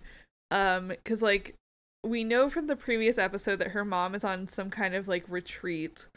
Um some kind of like spiritual retreat. Um and Brooke says in this episode that she like can't get in touch with her and she's really worried that uh her mom doesn't know what's going on in town and that there's like all these murders happening um and her dad the mayor is like i i'm not worried about it you can tell me about your problems and Brooke is like, I'm absolutely not gonna tell you about my problems. Quick show of hands. Who thinks the mayor potentially murdered his wife? I I, I I I think I'm showing my hand, but he's just so scary.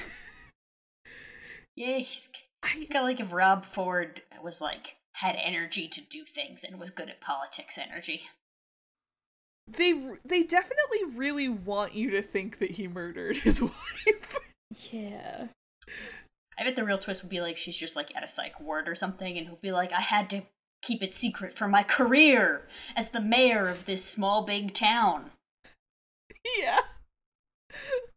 Or or maybe he did really murder her. Plot twist And Brooke's mom and Emma's dad really have run off together. Ooh. Oh god. Emma, I hope you win. Ooh, actually. I could I could see them pulling that though. Consider. What if they run away together to become serial killers? Perfect. so yeah so so they they have this conversation uh we then get a little bit of will and jake uh will will got into duke he got into college he got into a good college um but he uh complains to jake that like he didn't get a scholarship because he was kind of banking on getting this like basketball scholarship um and his dad won't co-sign for student loans and jake is like well you know what we could do that would get you a lot of money we could blackmail people. Take over the Nina and Tyler racket. Yeah, and this is this is when you find out uh like actually textually that the thing that Nina and Tyler were up to was uh blackmailing a bunch of people in town. It's it's kind of implied cuz Jake is like, "Well, we could finish what Nina and Tyler started." Um and they do they do actually say the word blackmail in this conversation. Um and they're like yeah like we the videos that we need um or like the video that we need to like have something over on this one specific target is still on Nina's laptop um and then Jake is like no I have a copy of like all her files um and they won't have any idea who we are because like we we're just kind of like a background part of Nina and Tyler's operation. So they decide that they're going to blackmail someone to get Will money for college. Which also, Will, you got into Duke. Surely there's like a second tier university that's willing to give you a full ride. yeah. Did you surely he surely you have a safety school, Will? But guys, Surely you could go to Duke was the one that had the scout at the basketball game. Yeah. Surely you could go to a state university, Will. It's so funny because he did nothing to help himself either. Jake like tried to point the scout out to him and he was like, "No, I don't want to I don't want to know where he is." So just like he didn't even try to like play to the scout or anything like that. Yeah. he was nervous. Yeah, he was too distracted by Emma and Kieran having a regular conversation.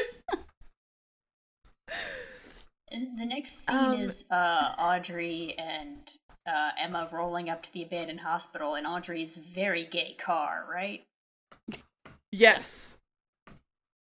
Yeah, they uh they they go to break into this abandoned hospital, which is really just like it's in pretty like outwardly, it's in pretty good shape for an abandoned hospital. Okay, Marn, I was to say that too, and then I remembered that there was a hospital in my town that was abandoned for years, and I thought it was just a working hospital, but it was abandoned the whole time, and then some kids broke in for oh, they broke in for years, but then some kids fell down the uh, elevator shaft, and they had to like put up a sign that was like, "Hey, kids, don't go in the abandoned hospital." Holy shit. Don't fall down the elevator shaft, and then they put up a fence with the sign on it. I don't. I think it might have deterred kids, but probably not. I lived near an abandoned hospital that um well, okay, it was it was a it was an abandoned hospital that was formerly a mental institution um and it closed in like the early aughts I think, but they were supposed to tear it down and um build like an extension of a local university there. Like they were going to extend the campus onto those grounds. Um and they originally uh couldn't do it because the whole buildings and grounds were so infested with asbestos Oh, yeah. that they were like, this is not a safe place for us to build anything. Oh, Oh my. yeah. Um, and they finally, I guess, are doing it because the last I heard, they had they had torn a bunch of it down. Um, but yeah, so so that's my reference for uh, abandoned hospitals. Hell yeah. This is Marble Hornets. to Um, me. and this is Marble Hornets to me. Yeah, they they they go into this abandoned hospital. Um, well, first they uh they get weapons because Emma's like, I don't think the killer's gonna come after me because like he's had plenty of opportunities already and like he never took them. And Audrey's like, I mean, we should be careful and hands Emma a stun gun. A neon pink stun gun. Yes, a neon pink stun gun. Um, and then Audrey herself takes a just like a, a regular like tire iron, But and then they go into the abandoned hospital, and Audrey uh makes a bunch of jokes. Is like maybe we should split up. I, that's that's a really good idea, right? And I was like, it's not funny. Stop saying that. It's not funny. Which I really liked. I, I really like the emerging dynamic of Emma, Audrey, and Noah. Mhm. I, I refer to them in my notes as the grief trio. yeah, The final crew. the final crew. Knock on wood. I hope so. um and and that and that's also when uh we find out that the the voice changer that the killer is using is just like a regular app um because audrey's like well why don't well like why do you think the killer is a guy like the killer could be a woman because they're they're literally just using like this app to change their voice Hashtag feminism. um hashtag feminism which i will say a little bit sus that audrey had that app on her phone and knew what it was like She does say that time. it's because of Rachel's movie, but true correct. but like she without hearing the killer's voice at all was like oh you mean this Wait, that's strange, actually. Yeah. Is this a hint? It could be I think Emma doesn't have it, but I think Noah and Audrey have um like uh what's it like fourth wall powers almost. okay that's that's a little bit fair Because like Noah is the only one who knows about the teacher fucking apparently. Like not even Oh, Jacob yeah. knows. And Jacob Yeah. not Jacob, my Jake. Jake Not even Jake knows. Jake has like all the blackmail on everyone in the entire school. That is true. Yeah, I don't know. Maybe like maybe it's meant to make Audrey look suspicious. Maybe it's just like I I'm thinking about it too hard. Um. So then they they find a a trail of blood on the floor, just regular human blood. I did write down, oh, so it's a children's hospital. Yeah, I did also think that. Um, Audrey also says when they find it, well, this can't be good. I also want to make it known now, as we're going into this scene, I also wrote down, I hope they find Tyler's head. yeah. Um, I I wrote down I like that um they're using their phone flashlights in the hospital instead of regular flashlights because that feels very like true to 2015 teenagers to me. Oh yeah. yeah. I like that Audrey, not Audrey, sorry. I like that Emma is holding both her phone and the stun gun in one hand for some reason. Mhm. it's really good. Not effective. Um, so they they follow the blood trail and they find a pair of doors with the Brandon James masks like spray painted on them with the same stencil that we saw used in uh in the little note that uh the killer sent the sheriff. Uh, and they break through those doors and they find a room that is just like covered in tarps hanging from the ceiling um and like on the walls and there is a butchered pig just like hanging out under a tarp uh that they like they take off of it um and they find that it has no head and it, and no heart and so we have yet another chekhov's head And the Chekhov's heart. Uh, No, we know well, where the heart is. Chekhov's.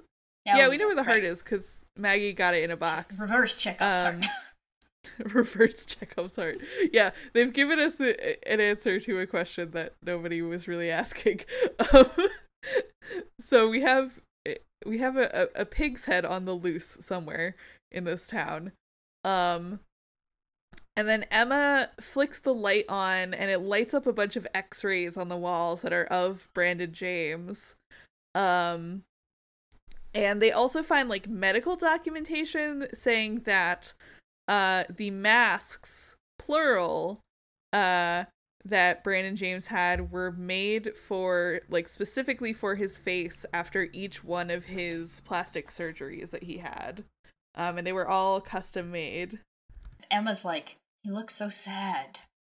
Yeah, Emma has a lot of empathy for Brandon James. Foreshadowing. perhaps foreshadowing um and then they see somebody like moving around and like walking around with a flashlight and they hide Oh, have they turned Um, on the lights at this point? Like the x-rays and stuff? yeah yeah yeah they've turned on the x-rays Where's the electricity? The hospital has been closed for seven years.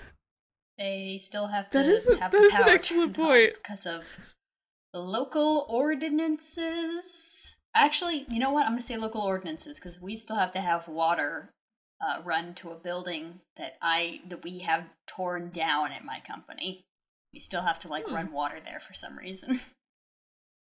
interesting it is just the x-rays that turn on so i don't know um so yeah so they they see somebody walking around with a flashlight and they get ready to like go on the uh offensive and uh they they like pop out to attack this person and it of course is noah it's not the killer um and they both get very mad that noah's there and Noah is Um, mad that they went without him. yeah of course and that they almost Uh, tased him in the testicles. yeah and noah's like wow like it's a it's a genuine murderer's lair. But like this is definitely super staged because like you found all of this stuff and like if this was actually their hideout they absolutely would not have hidden all of this stuff here. Which i will give it to noah. That's a good and fair point to make. This is the part where he brings up Pretty Little Liars, right? Yeah, it yeah, it is. it is absolutely the part where he's like, yeah, like in Pretty Little Liars, like in A's lair, they have the like custom Victorian dolls, and like that's never explained. And it is Noah, you didn't watch the show. That show is confusing. I've had Mike explain it to me several times, and I'm just like, I don't know what the fuck is happening. I recently read um a bunch of like written recaps of like the final season of that show. Highly recommend. It is absolutely bonkers. they like they I'm sorry to anyone who I'm about to retroactively spoil Pretty Little Liars for. They introduced a character's evil twin in the final episode of the entire show. God. That's a power move for sure. Literally, they were like, "Oh yeah, this character has had an evil twin this whole time who's been like murdering people this whole season." Anyway, that's resolved. The layers thing really um the layers thing really makes me realize like this clicks in the place with how like the creators of the show want it to be like an elevated version of Scream. Yes. Because the killers that we are being given as comparison here like it's Hannibal, it's it's the it's these it's these famous freaks. As opposed to like like we're not getting like Michael Myers. Like the these are not like Mhm, mhm, slasher mhm. killers are not the type to have layers. It's these like thriller types. That's a really good point. Yeah. And and they also like very explicitly call out like a teen drama thriller show and they're like, "We're not like this. We're not like other teen drama shows." We're better because we're on MTV. Exactly. With Teen Wolf. Um and so then they they kind of go deeper into this room and they find um like souvenirs from the killer's victims that are like also very obviously kind of staged for them to find. Uh, they find photos of Emma and they find Nina's laptop just sitting on a on a shelf. Um, and Emma finally remembers to wear gloves while touching evidence. Never before now does she do this, but she pulls on a pair of gloves that she finds in the abandoned hospital, because sure. Uh, and she cracks into Nina's laptop, and which I do not believe that uh that Nina wouldn't have like password protected her whole laptop because like you find out later that her her files were password protected. I don't believe for a second that a teenager in 2015 wouldn't have had like a password to get into her laptop entirely. Yeah. Just a real shit laptop too, considering how nice her parents' house is. Yeah. Like I would maybe believe that Emma knew what her password was, but I was like, there's absolutely no way Emma is opening that laptop and immediately getting into it. Uh, and then they find uh, a bunch of the a bunch of like encrypted folders labeled with different people's names, um, which we kind of have an inkling as the viewers are the like secret blackmail folders, um, because we have seen Will and, and Jake have a conversation about this. Um, but Emma is convinced that it's a test from the killer uh, to see if she goes into these files. Um, and so she wants to give the laptop, like, she wants to turn it over to the police. Uh, but Noah and Audrey want to hold on to it and see what's in the files. And so they end up compromising. Um, and Emma loads the files onto the SD card that Audrey has in her camera that she brought. Um, but as they're doing this, they hear someone else moving around inside the hospital. This was this was quite a thriller. Like literally, like I was like I was so stressed. Yeah, this is like a like genuinely like stressful scene where they're like trying to they're like waiting for a bunch of files to download while like someone is moving around in the dark and they're like we got to go, we got to go, we got to go.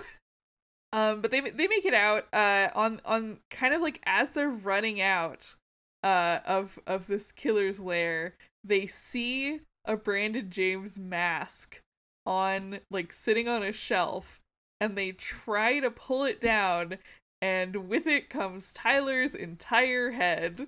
Yes. God, finally. Just in case you weren't convinced, you hear Emma shriek, "That's Tyler." I like remembered that this happened and it still got me. Like I was still startled when it happened. It's gross. It's gross. And then they they like run out of the hospital and the cops are there. Um and they uh and the sheriff is obviously pissed cuz they've like fucked up all of the evidence. Also, quick thing. When they're coming in, they're using their phone flashlights, but as they are running, screaming out, they're all holding real flashlights, and I don't know where they got them. I'm assuming oh, maybe, Oh, wild. maybe because Audrey didn't Maybe have that Noah? big like prep bag. Maybe they came from in there. Well, Noah Noah I think has a legit flashlight when he shows up. So maybe he brought them. Yeah. He's like, I got a don't spare know. That for you, Audrey. That's a good catch though. I didn't notice that. Um they also used the the like flashlight on Audrey's uh like actual camera at, at a couple points. Yeah, maybe that. Maybe Um, Audrey's holding that, and I just misremembered. Oh. Yeah, maybe. Uh so they so they run into the sheriff who is like, "Well, you've like you've moved all the evidence around, like you've touched all the evidence and like and now it's all like tampered with cuz you've been here."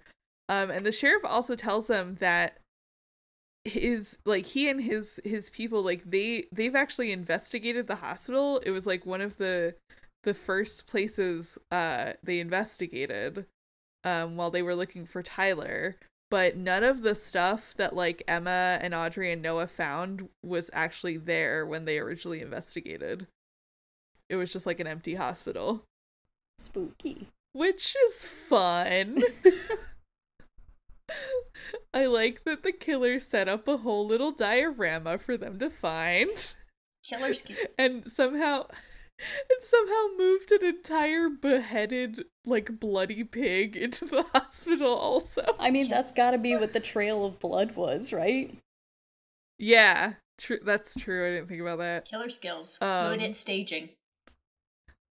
yeah good at interior design and and so they they all get in trouble for obviously for like kind of tampering with this killer's lair um emma uh, is like well like the the killer sent me this package and like i think that more people are gonna die and i i want to stop it. Um and the sheriff is like look i believe you that it's not tyler who did these murders but like you need to let me investigate this without involving yourselves um, and he confiscates the uh, Audrey's camera because he he sort of knows that like they have evidence on there.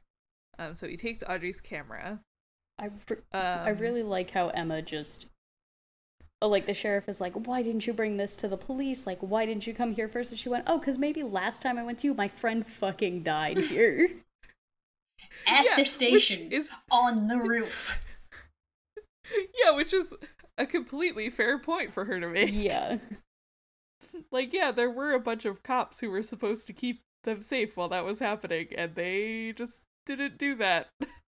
For the rest of the series, if Emma's like, I don't want to go to the cops about this, we all have to be like, you know what, Emma? Valid. Valid. Yeah. I do think that it's a smart writerly decision that they did that.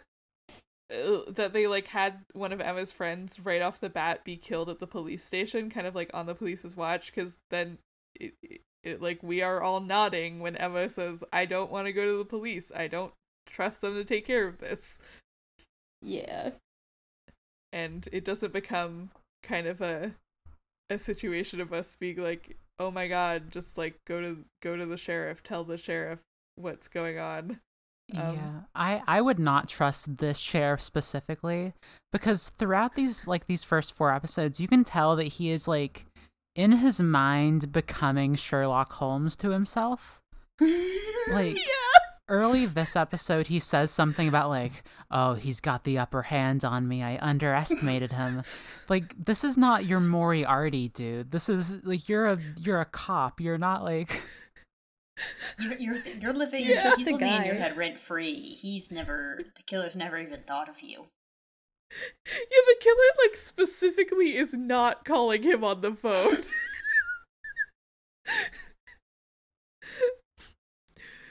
oh, that's a really good point. So, so then we we go back to Brooke for a little bit. Um, she she is winning the uh the death poll that the the killer put up, and she feels bad about it. Um, and and she talks to her dad because her dad comes by and is like, "Hey, uh, your mom sent you a present." Uh, and and she's like, "I have a really bad feeling about like mom, and I hope that she's okay."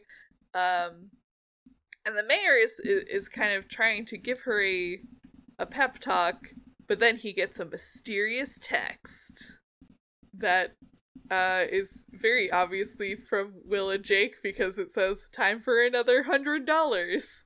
I'm sorry, Marn, I believe it says another 100k, doesn't it? Oh, you're right. I missed the K in my notes. Um, yeah, it says it says time for another hundred K. Uh, like GPS coordinates tomorrow. We'll get you that tuition $100 at a time. and so this is how you find out that uh that Will and Jake's grand plan is to blackmail Brooke's dad, the mayor.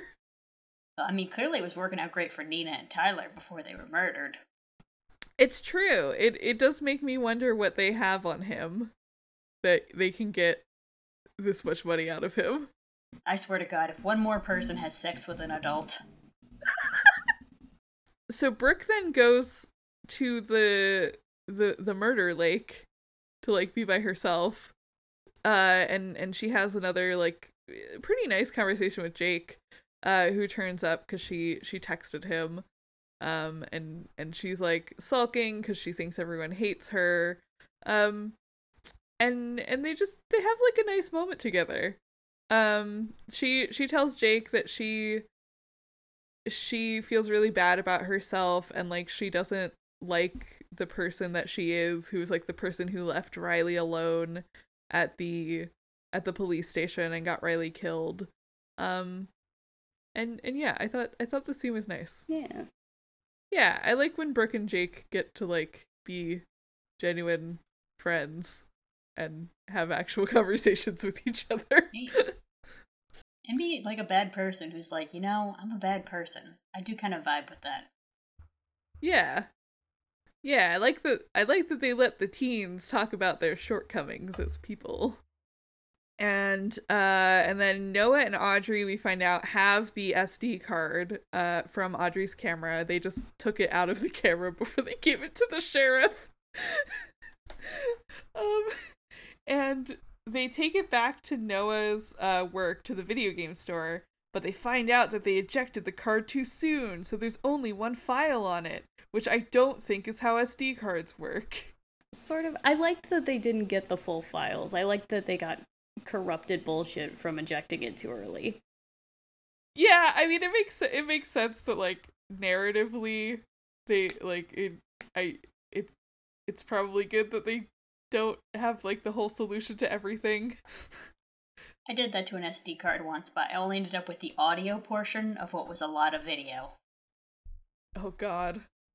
Yeah. Um and and so they uh they try to open it up and it's password protected. Of course Noah's like, I'll I'll crack it and starts running like a bunch of different bullshit like hacker programs on his three monitors.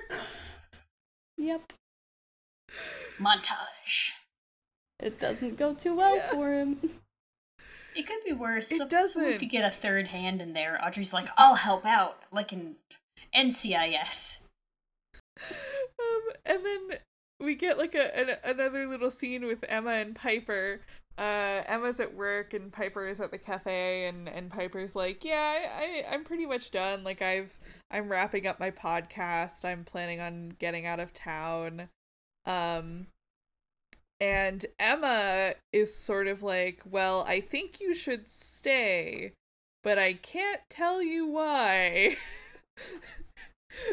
um because Emma sort of knows that like she'll get in, in trouble with the police if she tells Piper anything. And uh and and Piper's like, "Well, if you think that I should stay, but you can't tell me why, then maybe I will stick around." And simultaneously to this, Noah gets into the secret folder on the SD card uh and finds a file with Emma's name. And it is in fact a video i- file of her and Will having sex. And um it has some kind of like failsafe program that uploads it to a list serve that then sends it to every cell phone in town, I think was the implication. Which, like, really, shout out to Tyler. Because, like, this is insane. Yeah. Like it's it's very obviously just kind of like bullshit TV show logic. But we love But- it for that. Do. yeah. Even in the, in the realm of the show, still shout out to Tyler. Foster kid. Somehow his parents trust him with a muscle car. And hacker extraordinaire. And hot, I think, technically. Yeah. Somehow wrote a program that lets you text every single phone in town at once. A video, of all things. a video yeah a video which i i don't know if phones in 2015 could handle that could handle videos that long probably they could smartphones were a thing by then so yeah so every everyone uh at the at the cafe gets a text of emma and will fucking on video uh and emma recognizes this as uh, a video of the night that she lost her virginity and that's where the episode ends. Crazy. I wrote, uh oh, team, in my notes. I wrote, "Oh no, Emma, your titties." I don't know what I wrote because I my notes were on a big pile of post-it notes that I lost. I suspect that next episode is going to have a lot of Emma and Will fighting. That's my prediction. Yeah. I hope she hits him with her car. Bring back the two by four. Yes. Do you think that Will? Well, I get. I guess he he he would have to know, huh? Not I was necessarily. gonna say, do you think that? I was gonna say, do you think that Will knew that uh that Nina had like a blackmail folder with this video in it? I don't think so. Will is like if there were a negative version of a himbo. Yeah, but like also a, how a did he himbo with negative lying? connotation. Is is that is is that is the negative version of of a himbo like just like a goon, like a like a like Oh, like a tough oh! for a henchman? Yeah, but goon, goon implies thickness, though, and himbo also implies thickness, and Will is not. Well, it doesn't. Himbo, you can be a skinny himbo, I think, but He's pretty and he's dumb of ass, but he's not pure of heart. Yeah. is there? There's like goons, and then is there like a, a like a guy who stands next to a uh, goon? There is A is. him bon't. a him bisn't. I think that's close enough. Yeah, a nimbo. we. We're inventing entirely new terminologies for this man. He does inspire. Whatever you can say about him, he does inspire us to creation. the show is really inventing a new type of guy.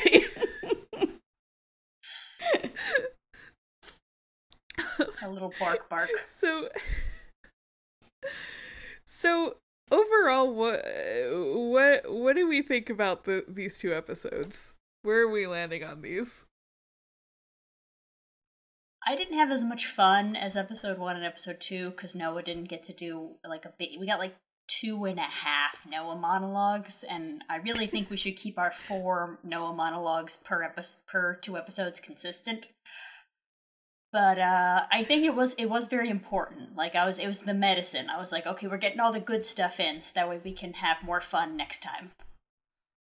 Yeah, it felt like it, it shifted genres a little bit more. Like it stepped away from the camp a lot. It was way less campy in these two episodes and leaned more into the teen horror and drama and thriller of it all. Yeah, I, I there were a couple of highlights for me. Like I think Riley's death was very well done, and uh, like otherwise it's kind of bland.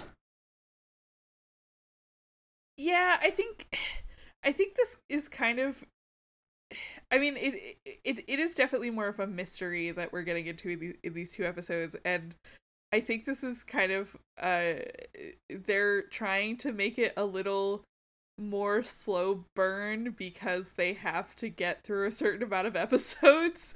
Um but to that end some of the episodes become boring because they're like well we like this is the episode where we go to this very specific place and do this very specific thing and that's as much as the plot can progress because we have to do this for 12 episodes um but yeah I, I i agree i think there are interesting moments i really like riley's death um i like a lot of the stuff in like the the abandoned hospital um and i i like that the the teens get to have some kind of smaller interpersonal moments in these and they're and they're developing more as the as people from what we've seen of them in the in the first couple episodes Yeah. Oh Yes. yeah. Especially Brooke. Yeah. again i really like brooke. I like where her her character goes. I'm very excited to for that to play out more. Um i didn't say this last week because we had only watched the first two episodes. Does anyone have a theory about who the killer is? Uh, okay, I I want to put my hand up and put it on my heart and say that I got spoiled. Uh, I, Oh no. dur- during the last episode, I glanced at the wiki for half a second, and no that's how I was like, get "Oh, you. I'll look at, I'll, I'll check the episode two wiki while we're recording to to see, you know, the just to remember the to, like the plot exactly as it happened." And then I was like, "Oh, there's a trivia section. How interesting." oh no anyway, I, I'm I'm I, I'm s- I'm giving the stage to to the rest of you to guess. I feel like I had more theories last week than I do this week. Interesting. Can I? I think I maybe said this last week. I'm the only person here who I think hasn't listened to last week's episode. My theory, as it stands, because I mentally am still trapped in Pretty Little Liars, it's someone that we have never met. And we're gonna get to the killer and we're gonna be like, they'll be like, and it's so and so. We're gonna be like a Scooby Doo episode where you miss the first part and you're like, who the hell is that? I think that's a pretty good theory. I, I think that is something the show would believably do. Yeah. I think my wild card answer als- is Piper. I will not confirm or deny a single thing. Good. So you you may have as many theories as you like. Piper is I a think twisted it- little freak like that. Yeah. She shows up so quickly, is the thing. She's like there the day Nina gets murdered. That is that is true. I didn't think about that. Also, Why are you the already concept- there? The concept of a true crime podcaster who's making their own true crime is just too good for me. I just love it too much now. Yeah, her- her episode about Nina's death comes out like the day after Nina died. That's very fast. Um, especially if you have to get to whatever town this is in the middle of nowhere, you know? I do think it would be interesting if Rachel was involved somehow, like not as a killer, but has interacted with the killer in the past. I still think that that could be a direction it's going, whether that ends up leading to Audrey or not. I'm not sure. Yeah, I I think I mean I said this last time. I think they do a pretty good job at the stage of really making it anybody's game. Yeah. Like they there's a lot that they keep you in the dark about and they they kind of put a lot of the characters on equal footing of like, oh well, like they seem capable of like doing this thing and like they were off screen during this, so I like maybe they were here during that time. Um because again, there's a lot of a lot of characters who are just unaccounted for for like large portions of of the show yeah. As they're going on. Um yeah, so uh before we close out we can get into MVPs and LVPs. Uh I think that my MVP for this week is Audrey for taking care of Noah who is grieving and also having the foresight to bring self-defense weapons to the abandoned hospital. Yes.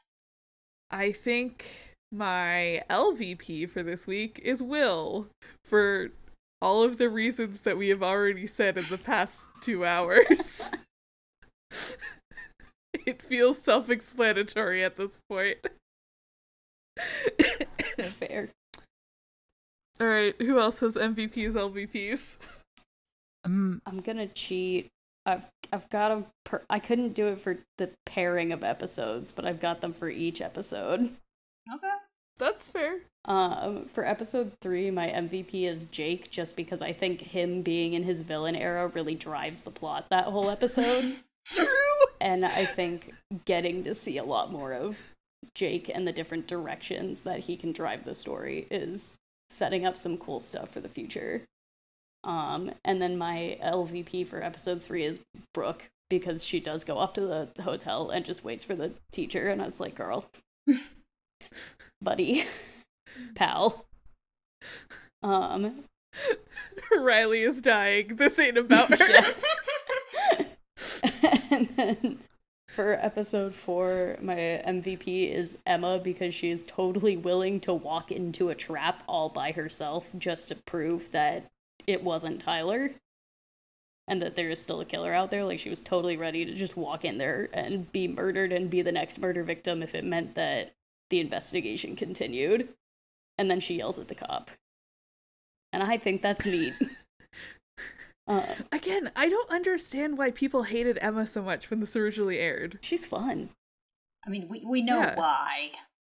Yeah. Well, yeah, like we we know why, but I felt like a I I feel like a really common thing that like people would say is like, oh, she like doesn't do anything, like she uh, she's not like an active protagonist. So like, yes, sh- she, She is. very much is. Um, and then my LVP for episode four. It pains me to say this. It's Noah. Noah is my LVP for episode four. He has his moment right at the start of yelling at the cops, and then he's just in Sad Boy Central, and he does almost get tasered. And he gets a little too confident in his coding skills and sends that video of Emma to everyone by accident. Oh Noah. Oh, Oh, Noah. My sweet summer child. Bless his heart. The meow meows of meow meows. I know. Eh, My MVP is going to be Emma for good hospital, not hospital plan. Good, um, like chirpster villain dealing with plan. It didn't pan out, but you know what? It was a plan, and she like she double checked before she sent the text. Like, really thought that was gonna pan out for her. And I'm also gonna say my LVP is also Noah. Noah, if you're gonna do this kind of shit, disconnect your computer from the Wi-Fi. True. Try Yeah. to send shit out now. Oh. Uh, my MVP is going to be Kieran for figuring out that the best way to avoid a slasher killer is to not be in the show. And my LVP is going to be Riley. Sadly, uh, the worst. This is just again, if you if you die, you lose. That is true. You Yeah. die in the game, Yeah, I game, you think- die in real life. Get good. I do I, I do think Kieran's right if it sucks with the bricks.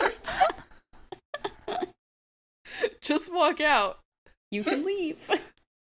Slasher killing your friends? Just walk out. I mean, technically, these people are his Oh, friends. He just moved to town. I have no stakes in this. Anyway, bye, guys. That is true. He just got here. I'm gonna go become a ward of the state. Your your town sucks. Yeah, honestly, if I had just moved to a town and like uh, people started getting stabbed, I would also just be like, "Well, I don't need to involve myself with that. Sounds like a problem for somebody else." like clearly this is a part of your town's history and uh I have nothing to do with it. good good on Kieran. Good for him. Um Oh, I would like to emphasize an additional point for why Brooke is the LVP for episode three is that it wasn't even a text from a fake Mr. B. It was unknown number, yeah, and she still went. Straight up was just an unknown number. And she was like, "Yeah, this seems this seems right." Yep. Oh man. Um that that is going to do it for us this episode. Uh if you would like to follow us on Twitter, you can find us at DTHP Pod. Um you can also find episodes a week early on the Moonshot Patreon, which is patreon.com slash moonshot network. And um we still don't have a sign off. Don't get stabbed. Don't get stabbed. Don't get stabbed. Don't get stabbed. Just don't.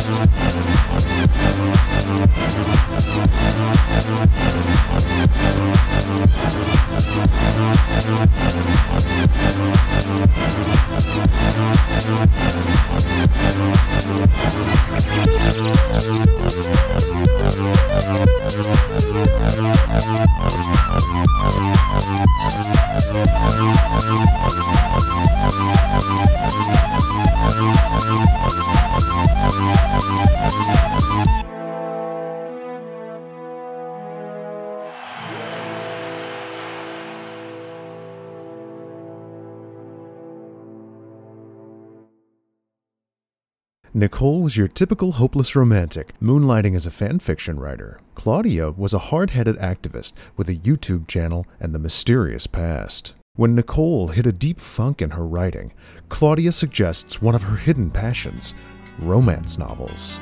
Now the two have fallen into a world of endless handsome hunks, doe eyed damsels, and lascivious lovers. It is now their sacred duty to rank these novels on three criteria their steaminess, I had to fan myself off. their dreaminess, She's not missing anything without him, but he makes her life better. and their meminess. Cal wouldn't be in some small town pie eating contest. That's not why he left me. Join our heroines every other week as they overcome unhealthy relationship archetypes, thesaurus abusing authors, and anatomical inaccuracies to prove that love can conquer all on the Three Little Words podcast, only on the Moonshot Network.